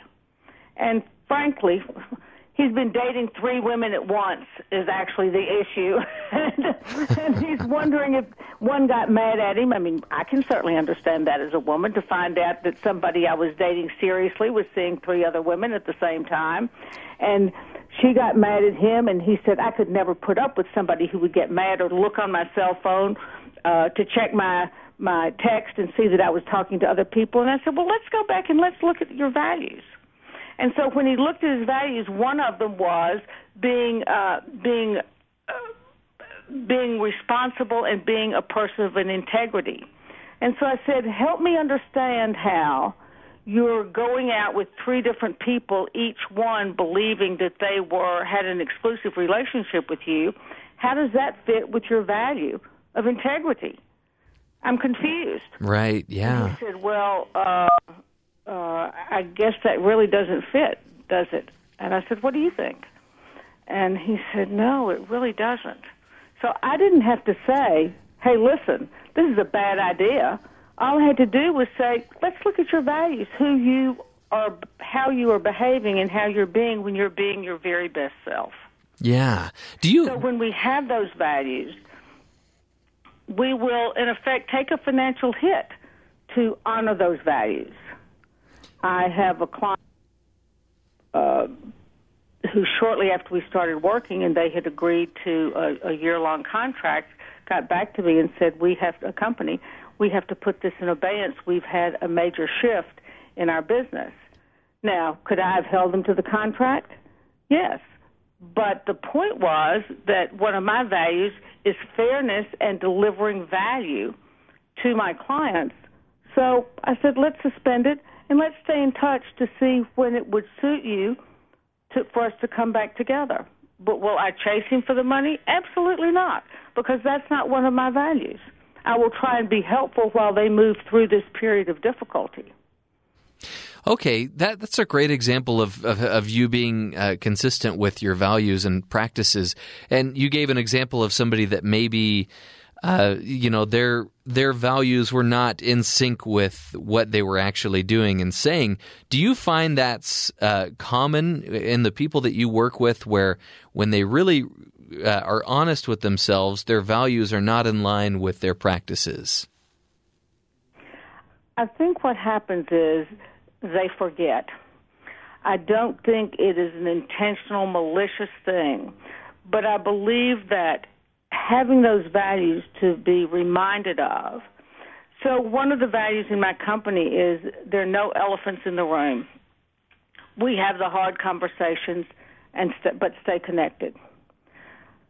There was a situation, in fact, now many of my clients laugh. They say, You're the one who tells us the hard truth, but you tell it in a way that we can hear it. There was a, a situation some years ago, and I had a man who was doing some contract work for us, and we had disagreed about how a situation should be handled. And uh, you know, not every consultant is right for every client. And so I had intervened, not intervened, I had accompanied him uh, in a program that he was doing for a client, even though he really didn't want me to come. And at the end of the day, when we were debriefing the event, he was furious. I could see the steam practically coming out of his ears. And I said, what is the matter? He said, Well, I didn't want you to be there. And I said, I had spoken with the client, another person at the clients, and they said, No, we would expect you to be there. And he said, Well, I overheard the president of the company saying that he wasn't sure about you. And I said, Why didn't you tell me that? He said, Well, I just didn't I just didn't know how to tell you. And I thought it might hurt your feelings. And I said, What is our number one value? And he said, No elephants in the room. We tell the truth, but we stay connected. And I said, You didn't honor that value. Now, it wasn't an ending in that moment, but we did part company because I knew that that was somebody with whom who didn't share the values of our company. And so he couldn't be part of our team. Is he a bad person? Absolutely not. Have I supported him to go on and be successful in other places? Absolutely yes. But he couldn't be part of this team because the ability to have the hard conversations about what's really going on is a core part of my belief. It's how I work with my clients, it's how I work with my staff. I believe that when you tell people a tr- the, what you see, what you observe, in a way that they can hear it, not as an attack, but this is what I see, help me understand what that is, then it opens up all kinds of possibilities. So that was a hard decision for me. Yeah, interesting. Uh, you know, in your book, you also talk about uh, the bullseye target. What can you tell us more about the bullseye target? Well, whether it's in business or life, as they say, if you don't know where you're going, any road will take you there. and uh, I call it the bullseye because the bull the target is what you're aiming for. And in the book, what we do is we we ask we invite people to think about all the different roles they play. It may be as a business owner, it may be as a as a family member or a community leader, or uh, some people will say I'm a physical being, a spiritual being an emotional being. Uh, some people have, you know, big hobbies. They may be a a marathoner or an artist or a photographer that represents important parts of, of their identity. So when we look at the different roles that we play, and then we think for each role, what do I want to be related to this role? Do I want to be you know, loved and adored and respected? Uh, what are the things that we want to have? I want to have my own website, or I want to have a vacation home for my family, or I want to have a, uh, uh, you know, uh, a, a trip to Europe. Uh, and then we say, what do you want to accomplish? I want to learn a new language or write a book, or I want, as a business owner, I want to make X amount of money. And then what is the impact or the legacy? Some older, you know, people when they get into their 50s or 60s, and I have clients that old who say, "Yeah, I want to think about what the legacy is or the impact I want to make. What's the impact you want to make uh, in your family or with your employees? Do you want to be able to sell your business? Do you want to be able to to have a, a community program that you've started? Do you want to shift some attitude? And the more we can think about where we'd like to be in three to five years or even longer, then we can aim, we can steer in that direction. One of the big things that um, that I really I think is an important part of my work, both with clients, uh, both with individuals and companies, is to say what are our criteria for success? How do we judge when we have gotten where we are, and how do we filter? Because every individual in the world has 500,000 things that they could do, or as we say here in the South, that they might could do. And uh, it's important to know what are the what are the handful of things that are most important, so we can really focus on those. Elizabeth, as we wrap up the interview here, what is the one thing that that people can do today to get a, to get that spark started in their lives, to get them in the right direction on that path toward achievement?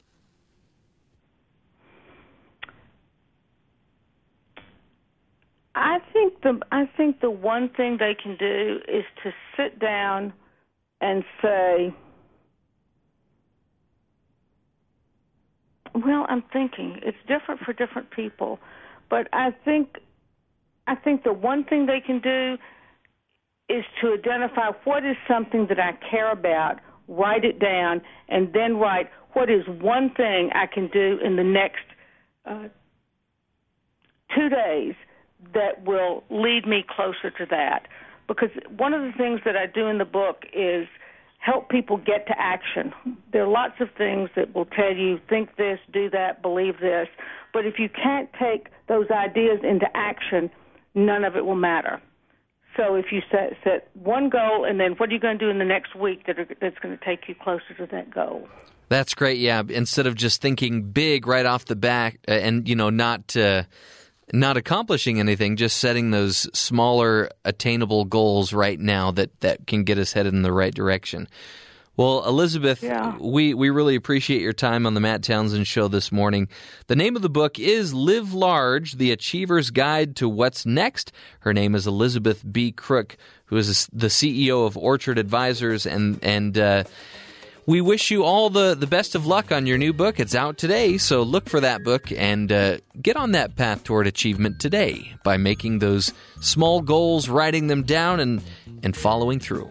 We'll take a break. This is the Matt Townsend Show. We'll be right back.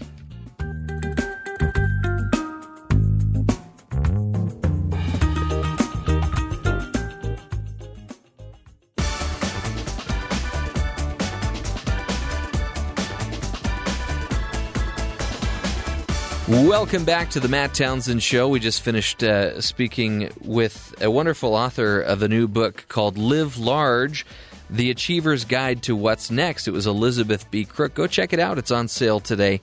And uh, now we're going to do some empty news. Not empty as in substance, but MT news.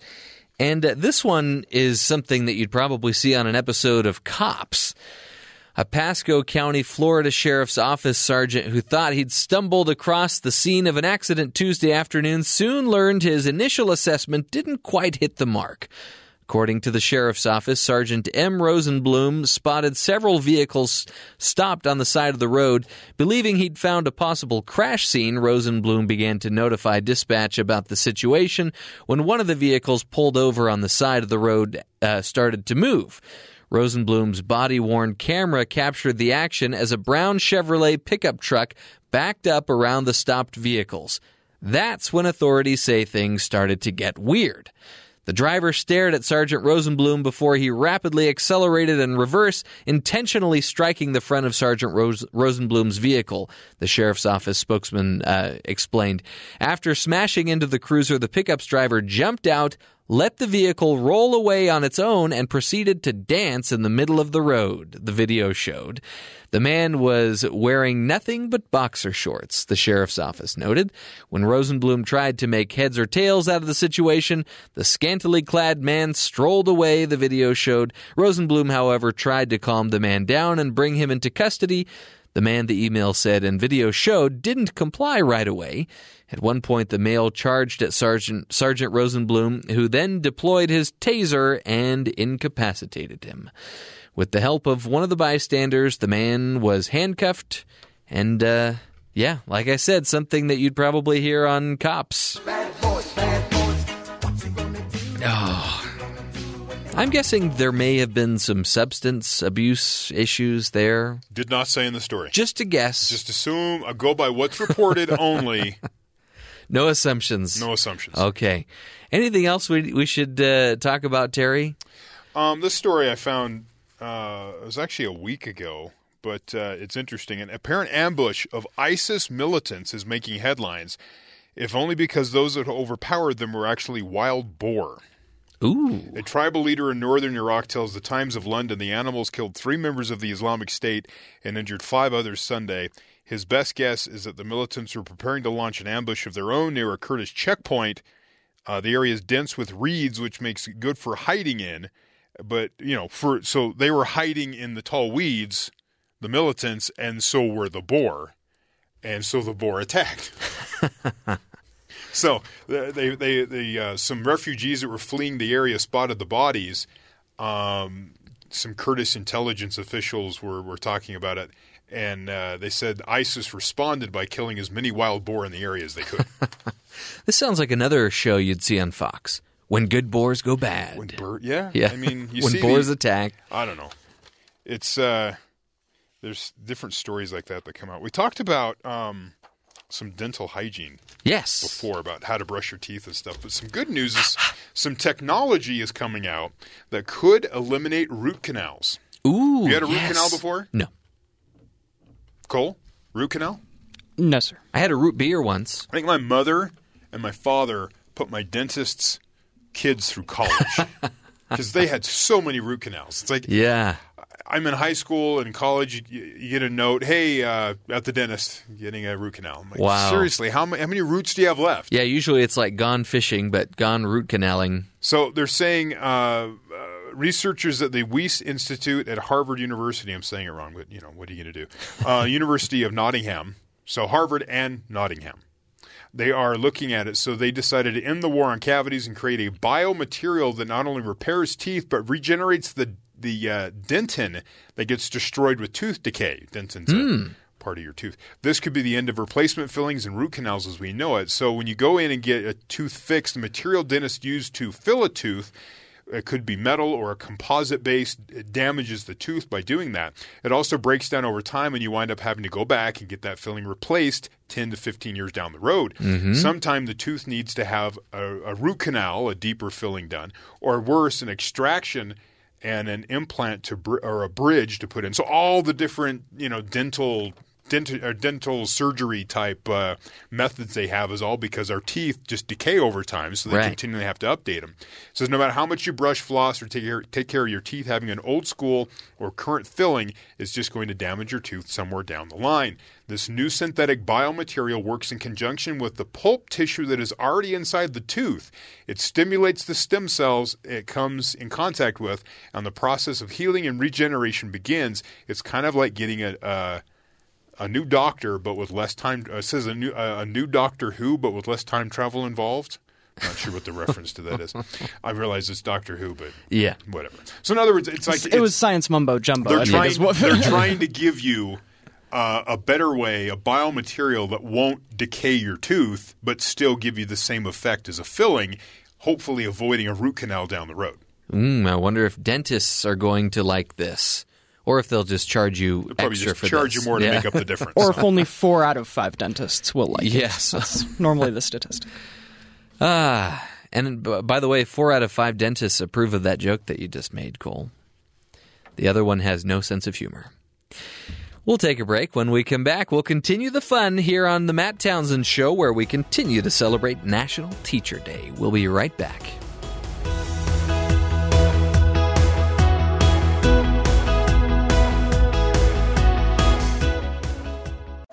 This is the Matt Townsend Show. Your guide on the side. Follow Dr. Matt on Twitter. At Dr. Matt Show. Call the show at 1 855 Chat BYU. This is the Matt Townsend Show. Dr. Matt Townsend Now, on BYU Radio. BYU Radio. Good Monday morning, everyone. It is Monday, May 8th here on the Matt Townsend Show, and pretty much everywhere else for that matter.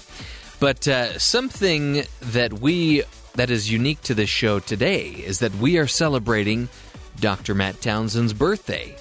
And uh, we're celebrating it without him because he is not feeling well. So he's probably got his feet kicked up somewhere, laying down and c- celebrating, as well as his birthday. He's also celebrating No Socks Day. So uh, as long as there's nobody else around, feel free to celebrate No Socks Day, just in case there's an odor issue. But that wouldn't that wouldn't apply to you, I'm sure. Anyway, good morning. We're having a great time here. We just finished speaking with Joe Cannon, our Washington insider. And later on this hour, we're going to be speaking with Lisa Ferentz, who is the author of the book Finding Your Ruby Slippers uh, Transformative Life Lessons from the Therapist's Couch. And I'm looking at the book right now, and it's got a, a cute pair of ruby sneakers on it with a on a yellow brick road. So be sure to check that out, uh, especially after we speak with our guest, uh, Lisa Ferentz later on on the Matt Townsend show. We'll also be talking about a parent who I'm sure felt like a horrible parent or at least was panicked by something that happened to her toddler and her car. So, how's that for a tease? Uh, also, a mix up at a funeral home. And this one, I really. I really feel sorry for the family and also for the funeral home because it well, I don't know. I don't know if it's the type of mix up that is typical or that is understandable, but hopefully, uh, hopefully uh, there could be some forgiveness there. Anyway, just a couple of teases to get your creative juices flowing and thinking ahead of what's up on the show. But uh, first and foremost, we want to turn things over to Terry South, who's going to give us a taste of what's going on around the rest of the country. Terry, what's going on? Nearly 400 migratory birds of brilliant plumage, as the article says, was killed were killed when they smashed into a, a tower office building in Texas while flying in a storm. This happened on Friday.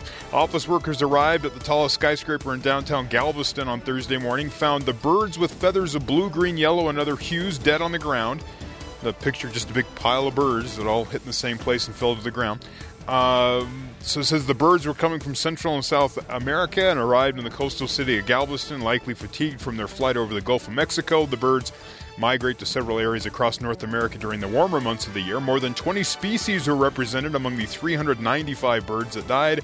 The biggest group were Nashville wa- warblers, followed by Blackburnian warblers. Okay, admit it. If you came to work warblers. and you just saw a pile of dead birds, Yeah. You would start freaking out thinking that the zombie apocalypse was about to start. Something. That's a sign, right? Other than maybe it happens. But it's Yeah. just sort of an odd situation. A bunch of birds. Maybe the laying there. windows were a little too clean. Over the weekend, Olympian distance runner Ulid Chipoge, Chipchoge, Chip, yeah, Chipchoge One of those is right, I'm of sure. Kenya, yeah, uh, came just shy of running a sub two-hour marathon, nearly accomplishing one of the most anticipated feats in sports. The runner completed the 26.2 mile race in just two hours and 25 seconds. Is that good? no one has ever ran a sub two-hour marathon ever. See, I don't know because the only marathon I've ever, you know, tried to do is like a, a Netflix marathon. Right. His time isn't eligible to set a new world record because he had a pace car, but it shaves more than two minutes off the current world record of two hours, two minutes, and 57 seconds.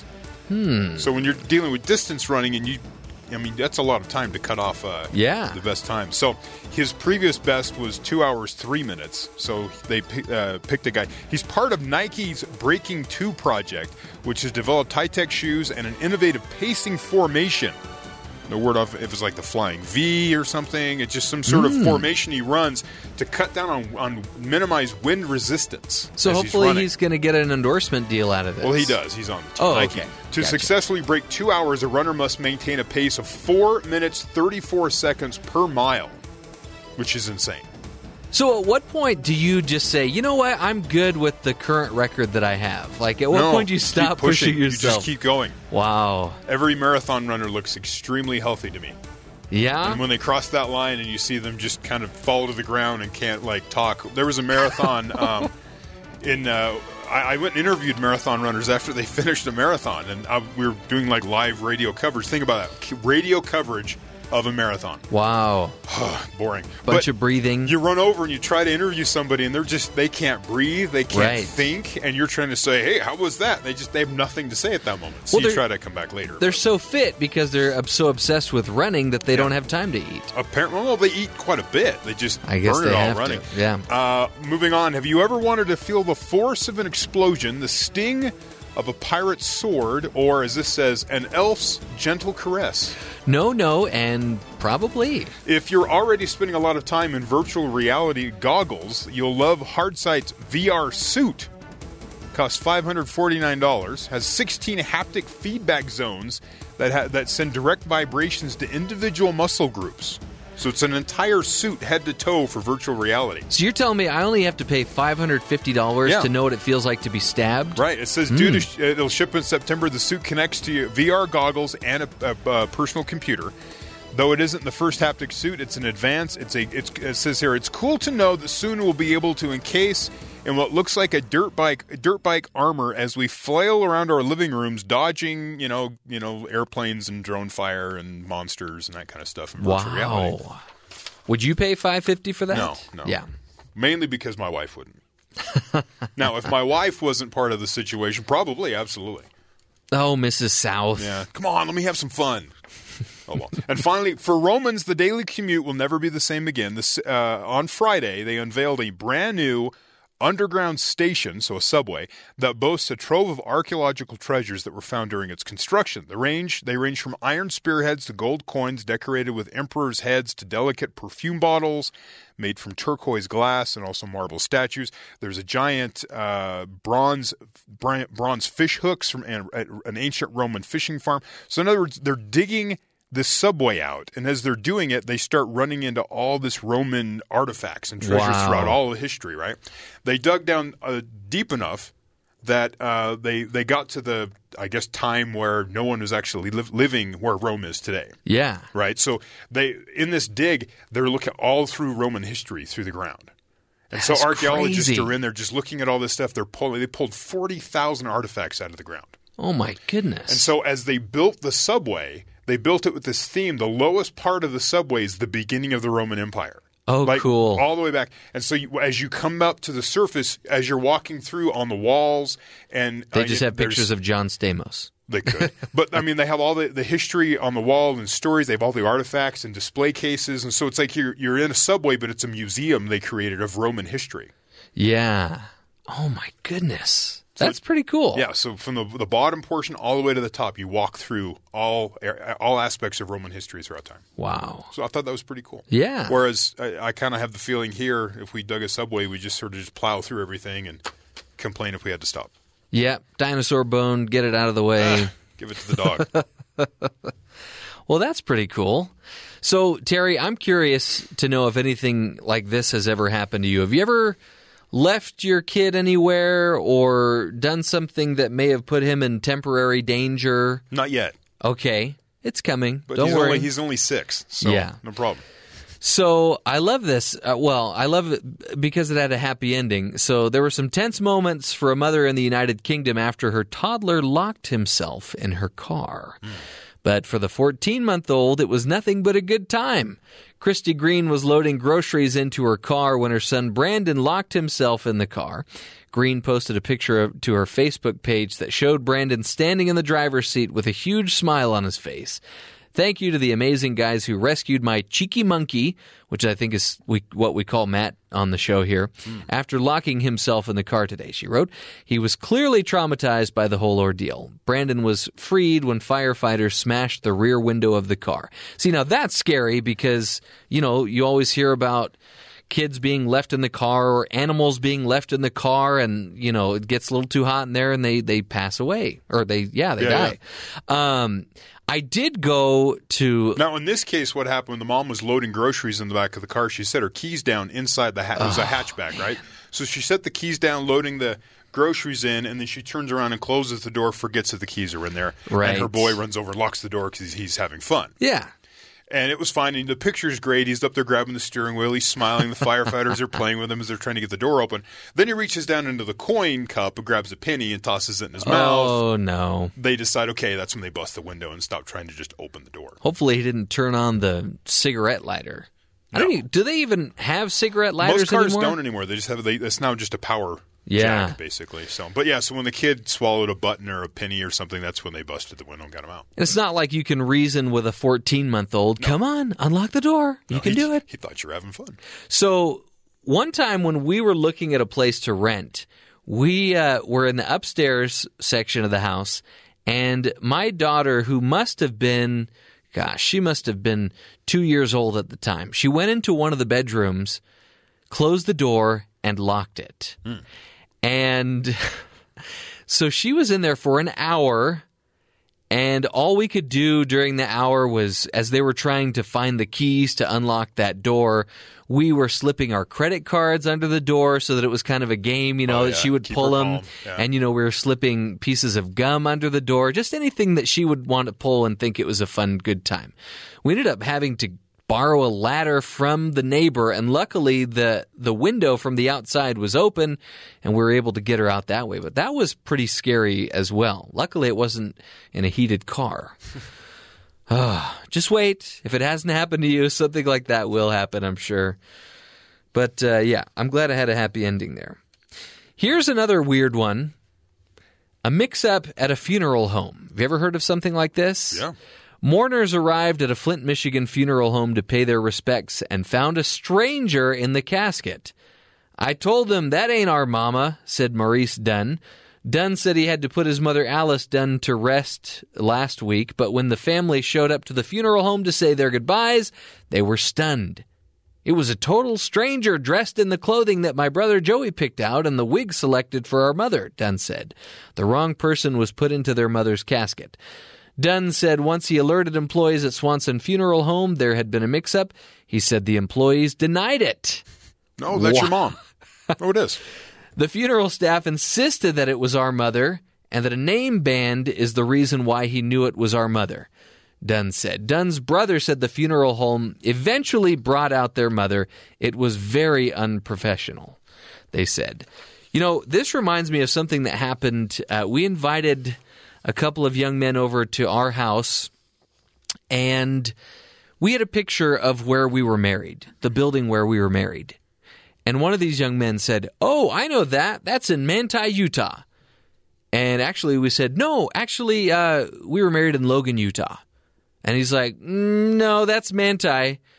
And my wife said, "Well, uh, it was it was our wedding day." Is it a picture of you standing in front of said building? Yes. Okay, yeah, I think you'd It know was- where it's that our wedding day. It- it We're be- in the picture. It would be different if it was just a picture of the building, And this, right? Then you can okay, Yeah. we'll have a discussion. But you're standing in front of the building. This kid Yeah. did not believe us. That's great. No, that's Manti.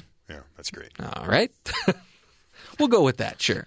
Yeah, the, this story of the funeral home, the fact that they, it, we've had several stories where the wrong bodies in there, and then they're like, "Oh, I'm so sorry," and then you know, just a mistake, and I mean, just the idea of just making that mistake on that kind of a day in that Yeah. moment is kind of horrible for the family.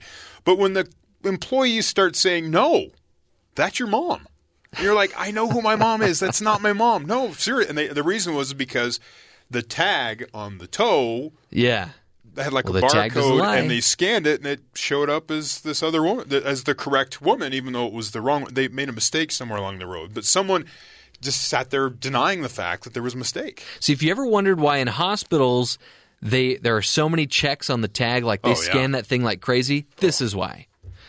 Oh my goodness. They scan mine when I was in with both of my kids. They scan the, the you know the wristband on me. They scan my wife. They scan the kid. They make sure everything's okay. They question every person that walks in the room.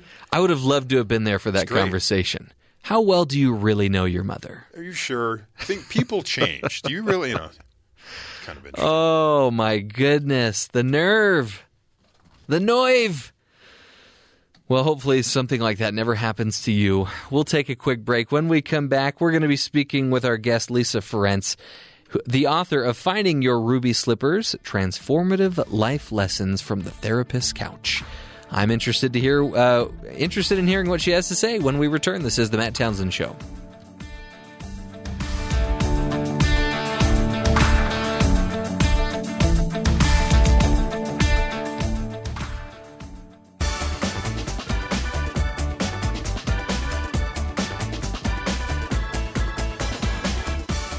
Welcome back to the Matt Townsend Show. This is Jeff Simpson filling in for Dr. Matt, who is away sick today, and uh, I think for the next couple of days too.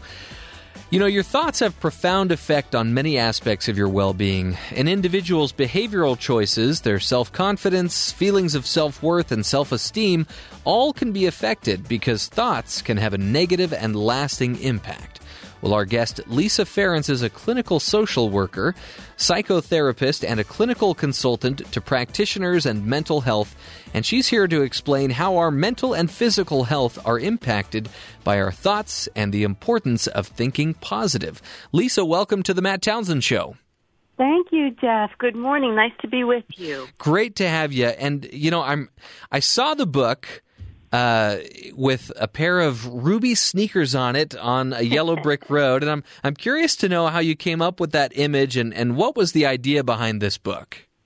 Sure. So the book is called Finding Your Ruby Slippers Transformative Life Lessons from the Therapist's Couch. And, uh, you know, the inspiration really is The Wizard of Oz, how Dorothy spends the whole movie trying to find her way back home. And she believes that the wizard has the answers. And then, of course, when she gets to the Emerald City, she discovers that the wizard is just a short guy behind a curtain and he doesn't have any power. But then there's this beautiful moment where the good witch comes back and basically says to Dorothy, Look at your own feet. You've been wearing the ruby slippers all along. And so I love that metaphor as a therapist because it, it's an opportunity to remind people about their own inner wisdom. And as we, you and I are going to talk about today, the words, the thoughts that we carry in our head, that monologue that we hold in our head, really does profoundly influence our mood, our behavioral choices, all the things that, that you alluded to. We put ruby sneakers on the cover um, because we wanted this to resonate for men as much as for women. And for teenagers as much as for adults. So this book really is for anyone and everyone who wants to tap into that inner wisdom, their resiliency, their strength, and learn some more positive, hopeful ways to think about themselves and to think about the world. Okay, so I know uh, you're going to talk about this in here in just a minute, but just overall, how how is it that our thoughts can have an impact on our overall health?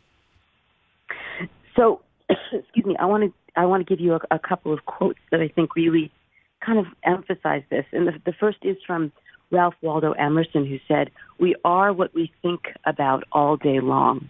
And the second is from William James, who said, "The greatest weapon against stress." is our ability to choose one thought over another. So the way that we think throughout the day has subtle and not so subtle effects on our mood, on what we literally feel in our body, whether it's tension and stress or it's comfort and relaxation. People don't realize it, but you know, when you walk around with particular thoughts in your head throughout the day, it impacts your posture, it impacts whether or not you're making eye contact with other people. And that's certainly then going to play out in terms of the way people begin to interact with and relate to you. And uh, definitely impacts just our overall well being. If we're walking around with thoughts that are negative or self effacing or destructive, we're going to be less likely to engage in self care. So that will translate into our medical and our mental well being as well. Well, Lisa, I'm super excited that you're on the show with us, and we we love all the guests that we have here on the show. And you mentioned posture. We have one of our, our we call him our health evangelist. He's always talking about you know certain foods that we eat and our posture, and so every time he's here, he's you know he's been effective enough that we're always standing when he's in the room. so good. I'm hoping you can help me out too, because uh, yeah, I really when you think about it, all of our actions that we perform throughout the day, whether good or bad, are starting out as thoughts. It's all starting from thoughts. And, you know, as you mentioned, our negative thoughts can have a significant impact as well as our positive thoughts. But uh, in your book, you, you mention some of the, the common negative thoughts that we have that can af- have an effect on our success. What are those three common negative thoughts that we tend to have? Well, Jeff, I wish there were only three, unfortunately, because there are lots and lots. But uh, I think there is a little bit of a kind of a universality to some of this, you know, that a lot of us are, are prone to thoughts that are either perfectionistic or highly critical or judgmental or even shaming. And I, you know, my specialty is working with folks who come from a history of trauma, abuse, or neglect. And so for those folks, it's even more common that their thoughts are going to be shaming. So thoughts like, I'll never be good enough, or, um, you know, I, nobody is trustworthy, I'll never feel safe in the world, um, I made my bed, now I have to lie in it. That's actually a really common one that doesn't allow people to change their mind or to move beyond the choices that they made at an earlier time in their life. Um, another very common one is if I'm afraid, therefore I can't. So I, in the book, I, I work very hard to kind of shift that into be afraid and do it anyway, because many people are kind of stopped in their tracks by a sense of fear or anxiety. And although those are very normal things to feel, they don't have to be roadblocks, you know, in our forward movement and progress in life. So knowing that we can be afraid and still move ahead, get the support that we need, sort of check out the circumstance, see if there's extra resources that we need to bring on board. And certainly in some situations when we do feel afraid, it's our body letting us know this is an unsafe situation and you know we shouldn't move forward with it. But we want to we don't want to go to that sort of automatic assumption that just because I'm feeling fear or anxiety, you know, doesn't mean that I can't move ahead in my life. Um, I think the other thing that people often think is that they have to put self care on the back burner so that they can take care of others. And I believe very strongly that we, we're only as effective with other people in our lives as the extent to which we take care of ourselves personally. So I think that's really important. Um, I think another really common thought that people have is kind of assuming that what other people are dealing with or feeling is always going to be more important um, and more traumatic than what they're dealing with. So I work very hard with my clients to discourage them from comparing their circumstances, their pain uh, to other people, because you know all that matters is is what we're feeling and and what we're struggling with.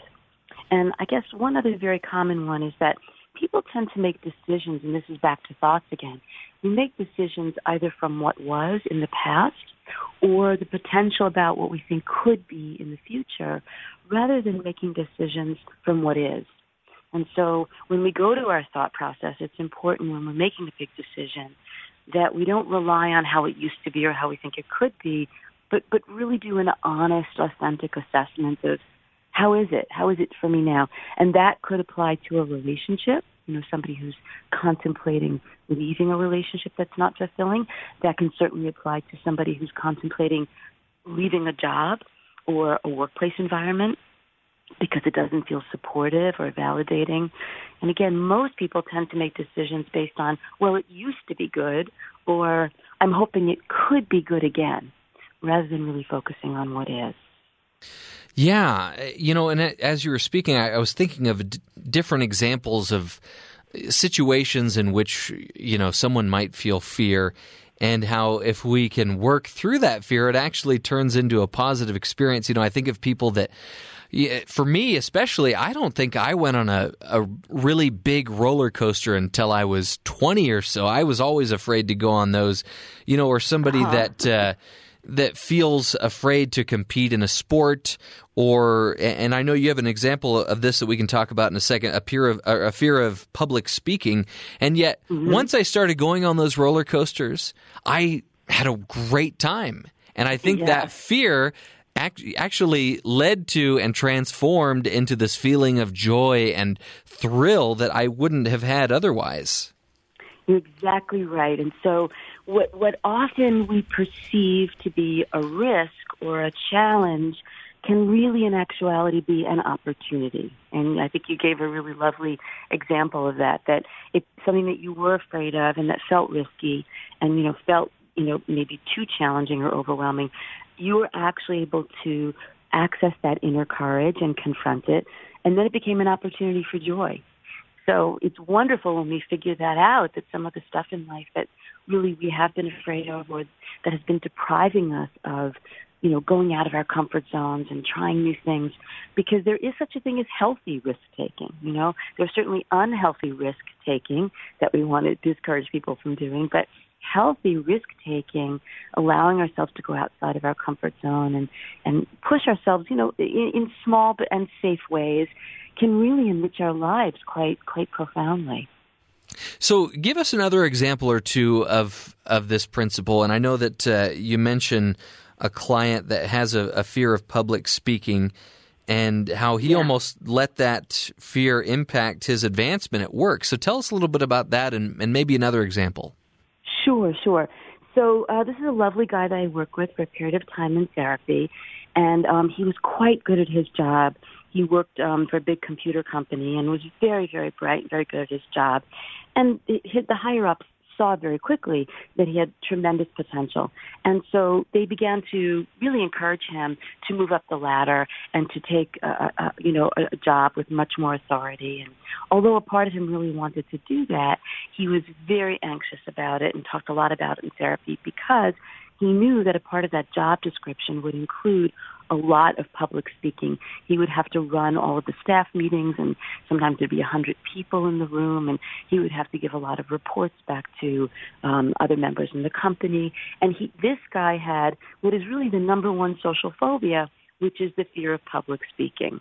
And so he decided in his own head, again going back to the thought process, well, because I am so so desperately afraid of public speaking, it's kind of a no-brainer. I cannot get promoted. I cannot, you know, move up the ladder. And and that's kind of where he stayed and he was stuck and he was not happy because he was bored and he wasn't really using the, his full potential. But again, that fear about speaking in public really kind of hijacked him taking this healthy risk and enriching his life and moving, forward in his life. And so in therapy, we talked about how fear did not have to be a deal breaker. It could be something that we could work with and work through. And he did a couple of really cool things. He actually went to Toastmasters, which is a wonderful organization that gives people a very safe platform to practice public speaking and gives them some very concrete tools about how to, you know, sort of manage and navigate your nervousness and, um, you know, what makes a good speech and, and that sort of thing. And so he began to do that. And although he really was terrified, to his great, you know, great courage, he accessed that courage. And to his great credit, he was able to stay with Toastmasters and really start to gain some fundamental skills um, we role played in therapy as well, and I continue to give him resources to help soothe him and comfort him as he would experience the anxiety. Because the anxiety doesn't go away, right? That's not the goal. And the fear doesn't even go away. It's just learning how to work with it and not fight it and actually bring comfort to it. And that, that calmed him down. And that kind of brings us full circle, Jeff, because when he brought comfort to it, that was totally connected to self talk again right? That was the way he would talk to himself in his head, kind of both normalizing the anxiety and the fear that he felt, but also giving himself a very positive pep talk and saying, I can do this. And what's the worst that happens? You know, so I stumble or I make a mistake. Uh, it's going to be okay. I can do this. I can do this. And again, it was those positive thoughts, I think, that really kind of carried him and buffered him and, and got him through the Toastmaster experiences and he decided to take this promotion and I don't want to totally sugarcoat it because for the first couple of months it was a it was a genuine struggle for him. He was very apprehensive, very nervous, spent a lot of time in the bathroom before giving, you know, the, the staff reports. But over time, because he continued to deal with his fear in very compassionate ways rather than shaming himself, and that's a really key point because he could approach it with a lot of empathy and self-compassion. He really learned to navigate it. It calmed down pretty dramatically. And the wonderful sort of punchline to the story is that he actually went on to be a motivational speaker in his company. And now he trains all around the country and he speaks in front of hundreds and hundreds of people and, and has tremendous ease doing that. So it was a wonderful example of somebody who, you know, was really being held back by fear and learned how to talk to himself in ways that were soothing and compassionate and positive and, you know, worked hard and practiced and got some resources and skills and really overcame that fear. I love that. And you know, it reminds me of uh, Jerry Seinfeld's joke about how uh, the number one fear that, uh, or the number two, no, the number one fear that people have is public speaking, and the number two fear that they have is death. So that means if they're at a funeral, they'd rather be in the in the casket than the casket. giving the eulogy. It's so true. Yeah. It's so true. well, I really appreciate that example. Let's do this. Let's take a break. When we come back, I want to continue this discussion with you and uh, maybe talk about some more examples where this uh, line of positive thinking will help us out.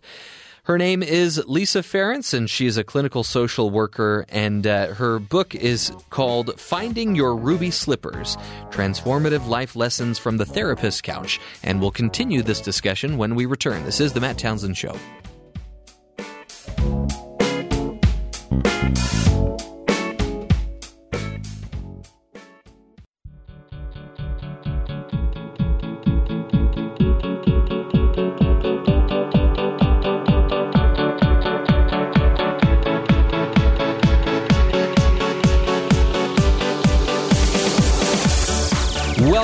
To the program. We're speaking with Lisa Ferentz, who is the author of the book Finding Your Ruby Slippers Transformative Life Lessons from the Therapist's Couch.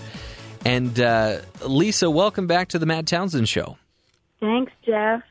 So, uh, you know, earlier we, we talked about the example of riding on a roller coaster and how some people, including, you know, me at one point, would not go on these roller coasters because we were afraid of them. You know, we, we didn't like the feeling that we got while riding them or afraid something might happen.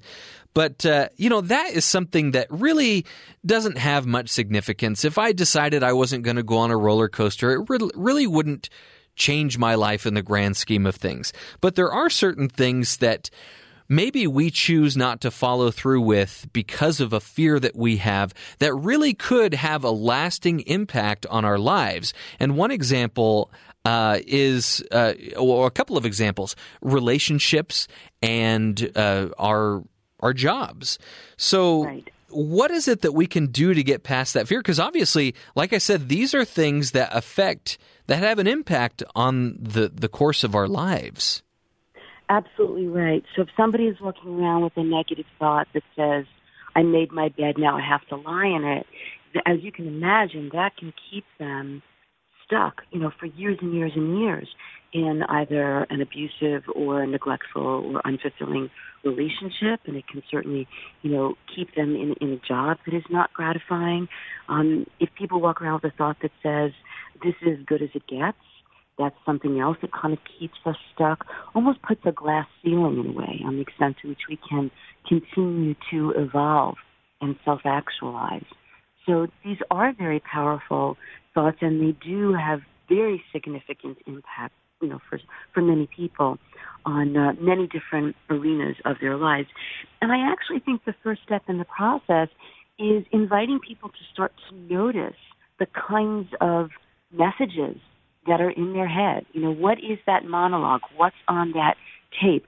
I think it's something that we're so used to and it's been so normalized for us that the average person doesn't stop to really think about what am I thinking about? You know, what are the three or four really dominant thoughts that often show up throughout the day in my life? Um, that's really sort of step one is just to increase awareness and to start to notice those thoughts. I always want to add the caveat of noticing without shaming or judging because that's sort of a nail in the coffin once you do that. That that actually solidifies and strengthens the thought. So we want to be able to notice these thoughts and have and have greater awareness about what's on my that tape, what's on that monologue that I actually listen to throughout the day, whether I'm conscious of it or not. And I want to notice that in a very compassionate and gentle kind of way. And then I think step two is a willingness, and this is a part that definitely takes courage, and sometimes it takes the support of a therapist, and that is a willingness to reevaluate those thoughts because most of us, again, go through life with this tape playing.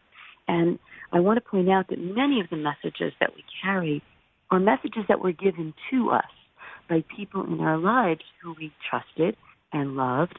And so we did not challenge or question the messages that we got, even if those messages were negative, like you're not smart or you'll never amount to anything or, you know, don't bother trying or you don't deserve to be treated with respect.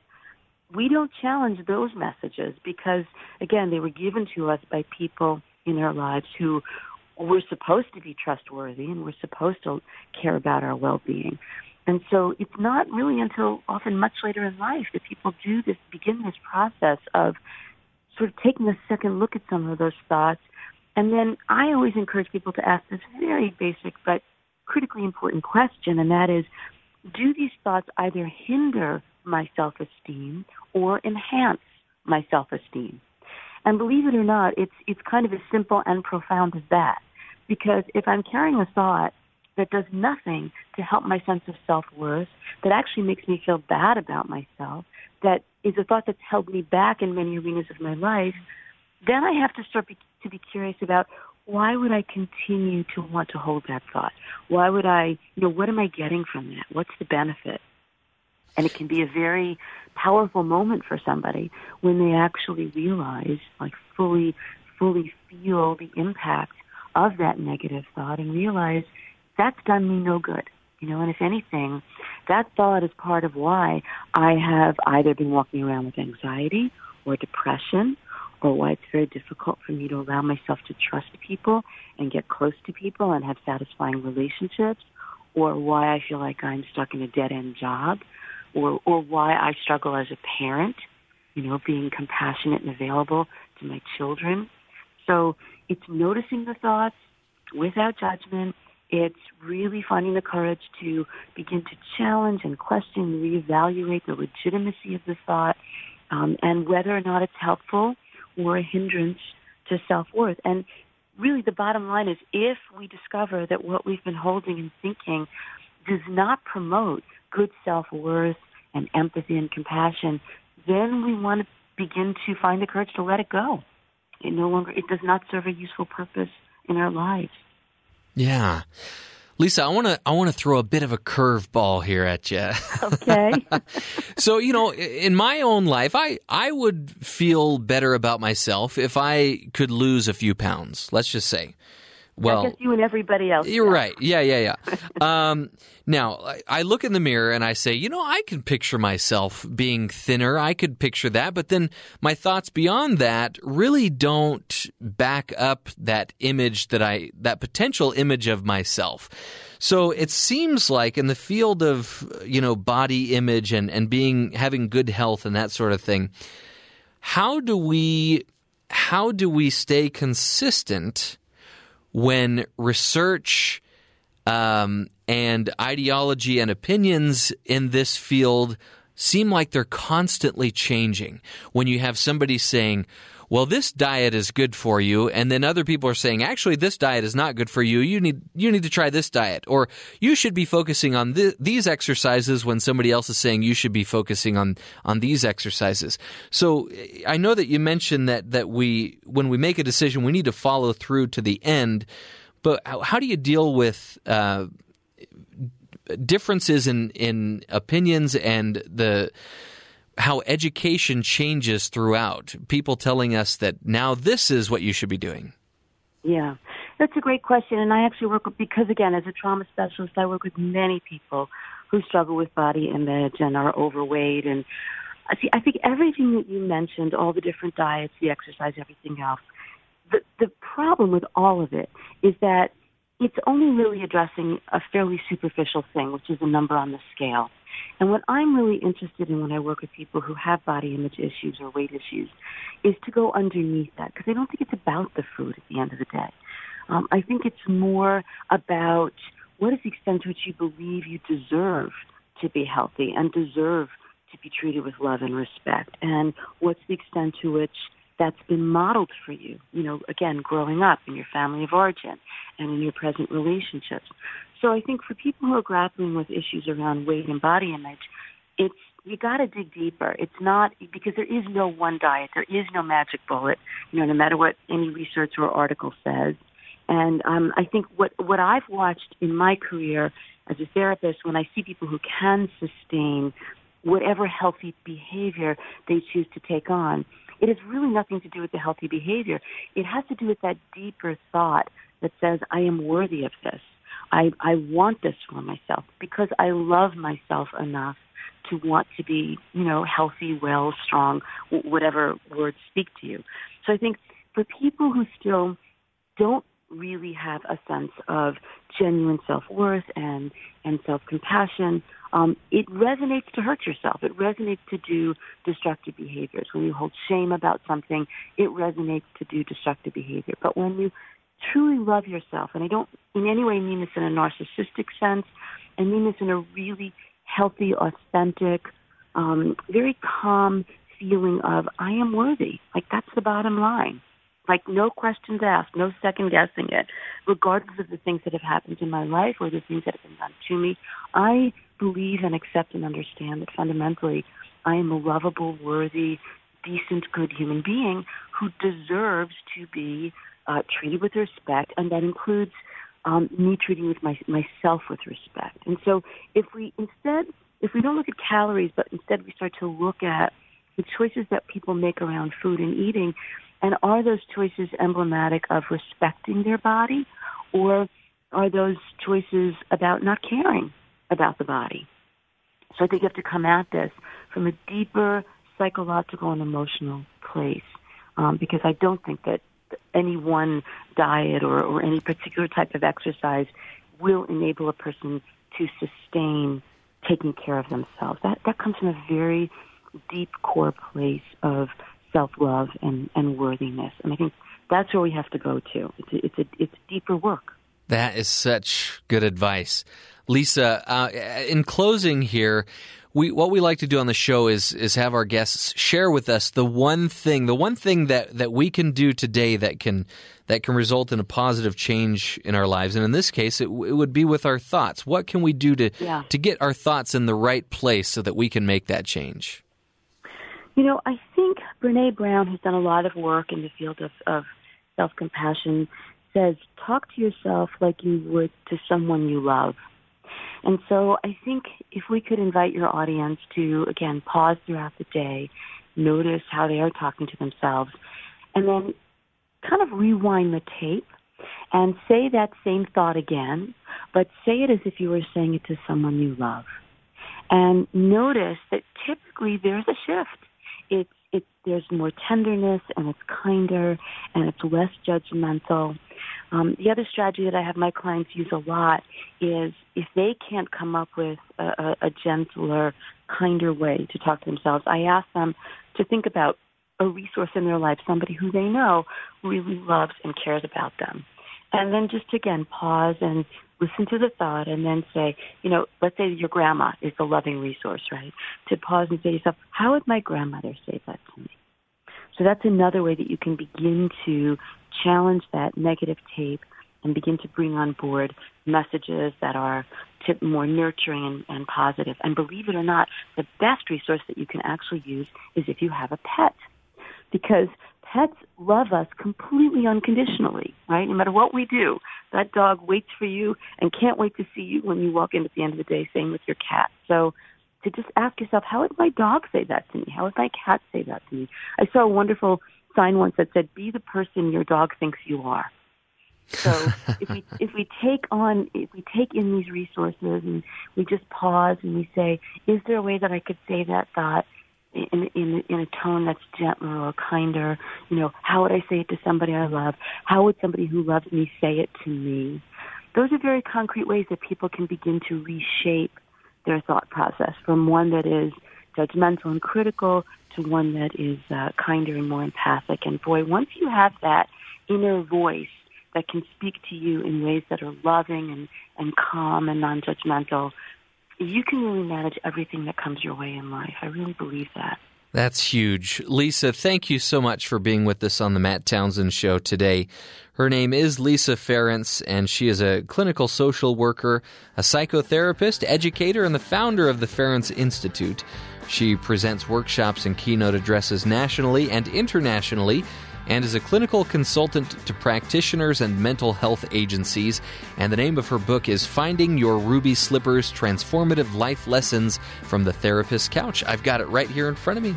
I think I'm going to confiscate it and uh, take it home for some reading and study on my own. Lisa, thanks again. We'll take a quick break. When we come back, we'll continue the fun here on The Matt Townsend Show. We'll be right back.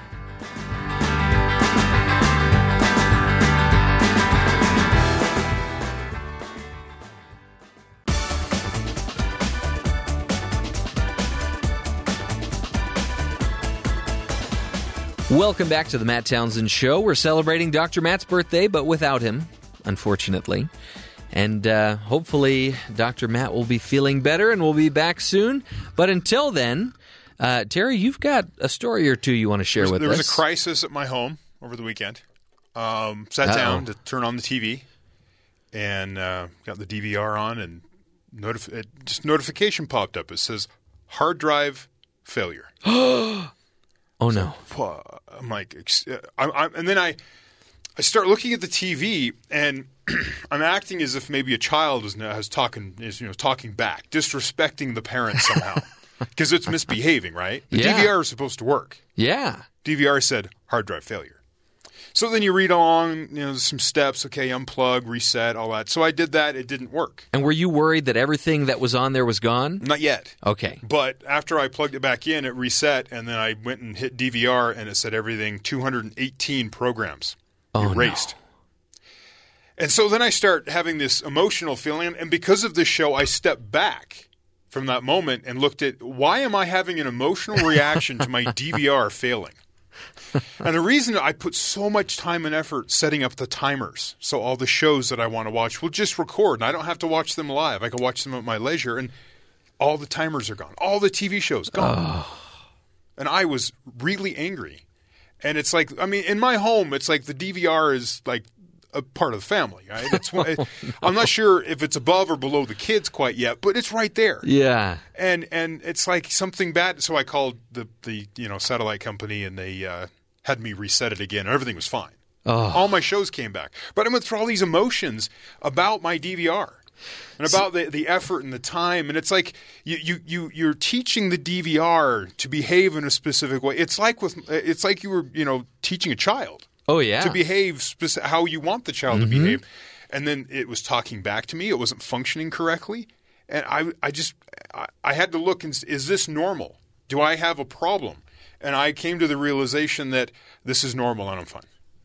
I don't have to seek any sort of help See, or anything. I'm laughing because I don't think what you're saying is terrible. It's because I think I'm on the same page as you. Yeah, I was, and I stayed calm. I didn't like. Usually, when I vent, I'll like you know talk to my wife and like explain things like that. I just kept quiet. They, ca- my family came down. We are going to watch a movie. I just stayed quiet and sat there on the phone and waiting to talk with customer service and didn't say a word and then solved the problem, moved on, and then went through all this with my wife. And she laughed at me. She thought that I definitely have a problem. Well, maybe we should talk to Kim Giles about this when she's on the show here in just a bit. She will be our next guest when we return. And uh, go check your DVRs, make sure that everything's uh, in order. And if something goes wrong, don't panic. Like Terry said, just take a deep breath, remain calm, call your provider. Everything will be okay, even if everything gets deleted, because it isn't a human child. It's just a machine.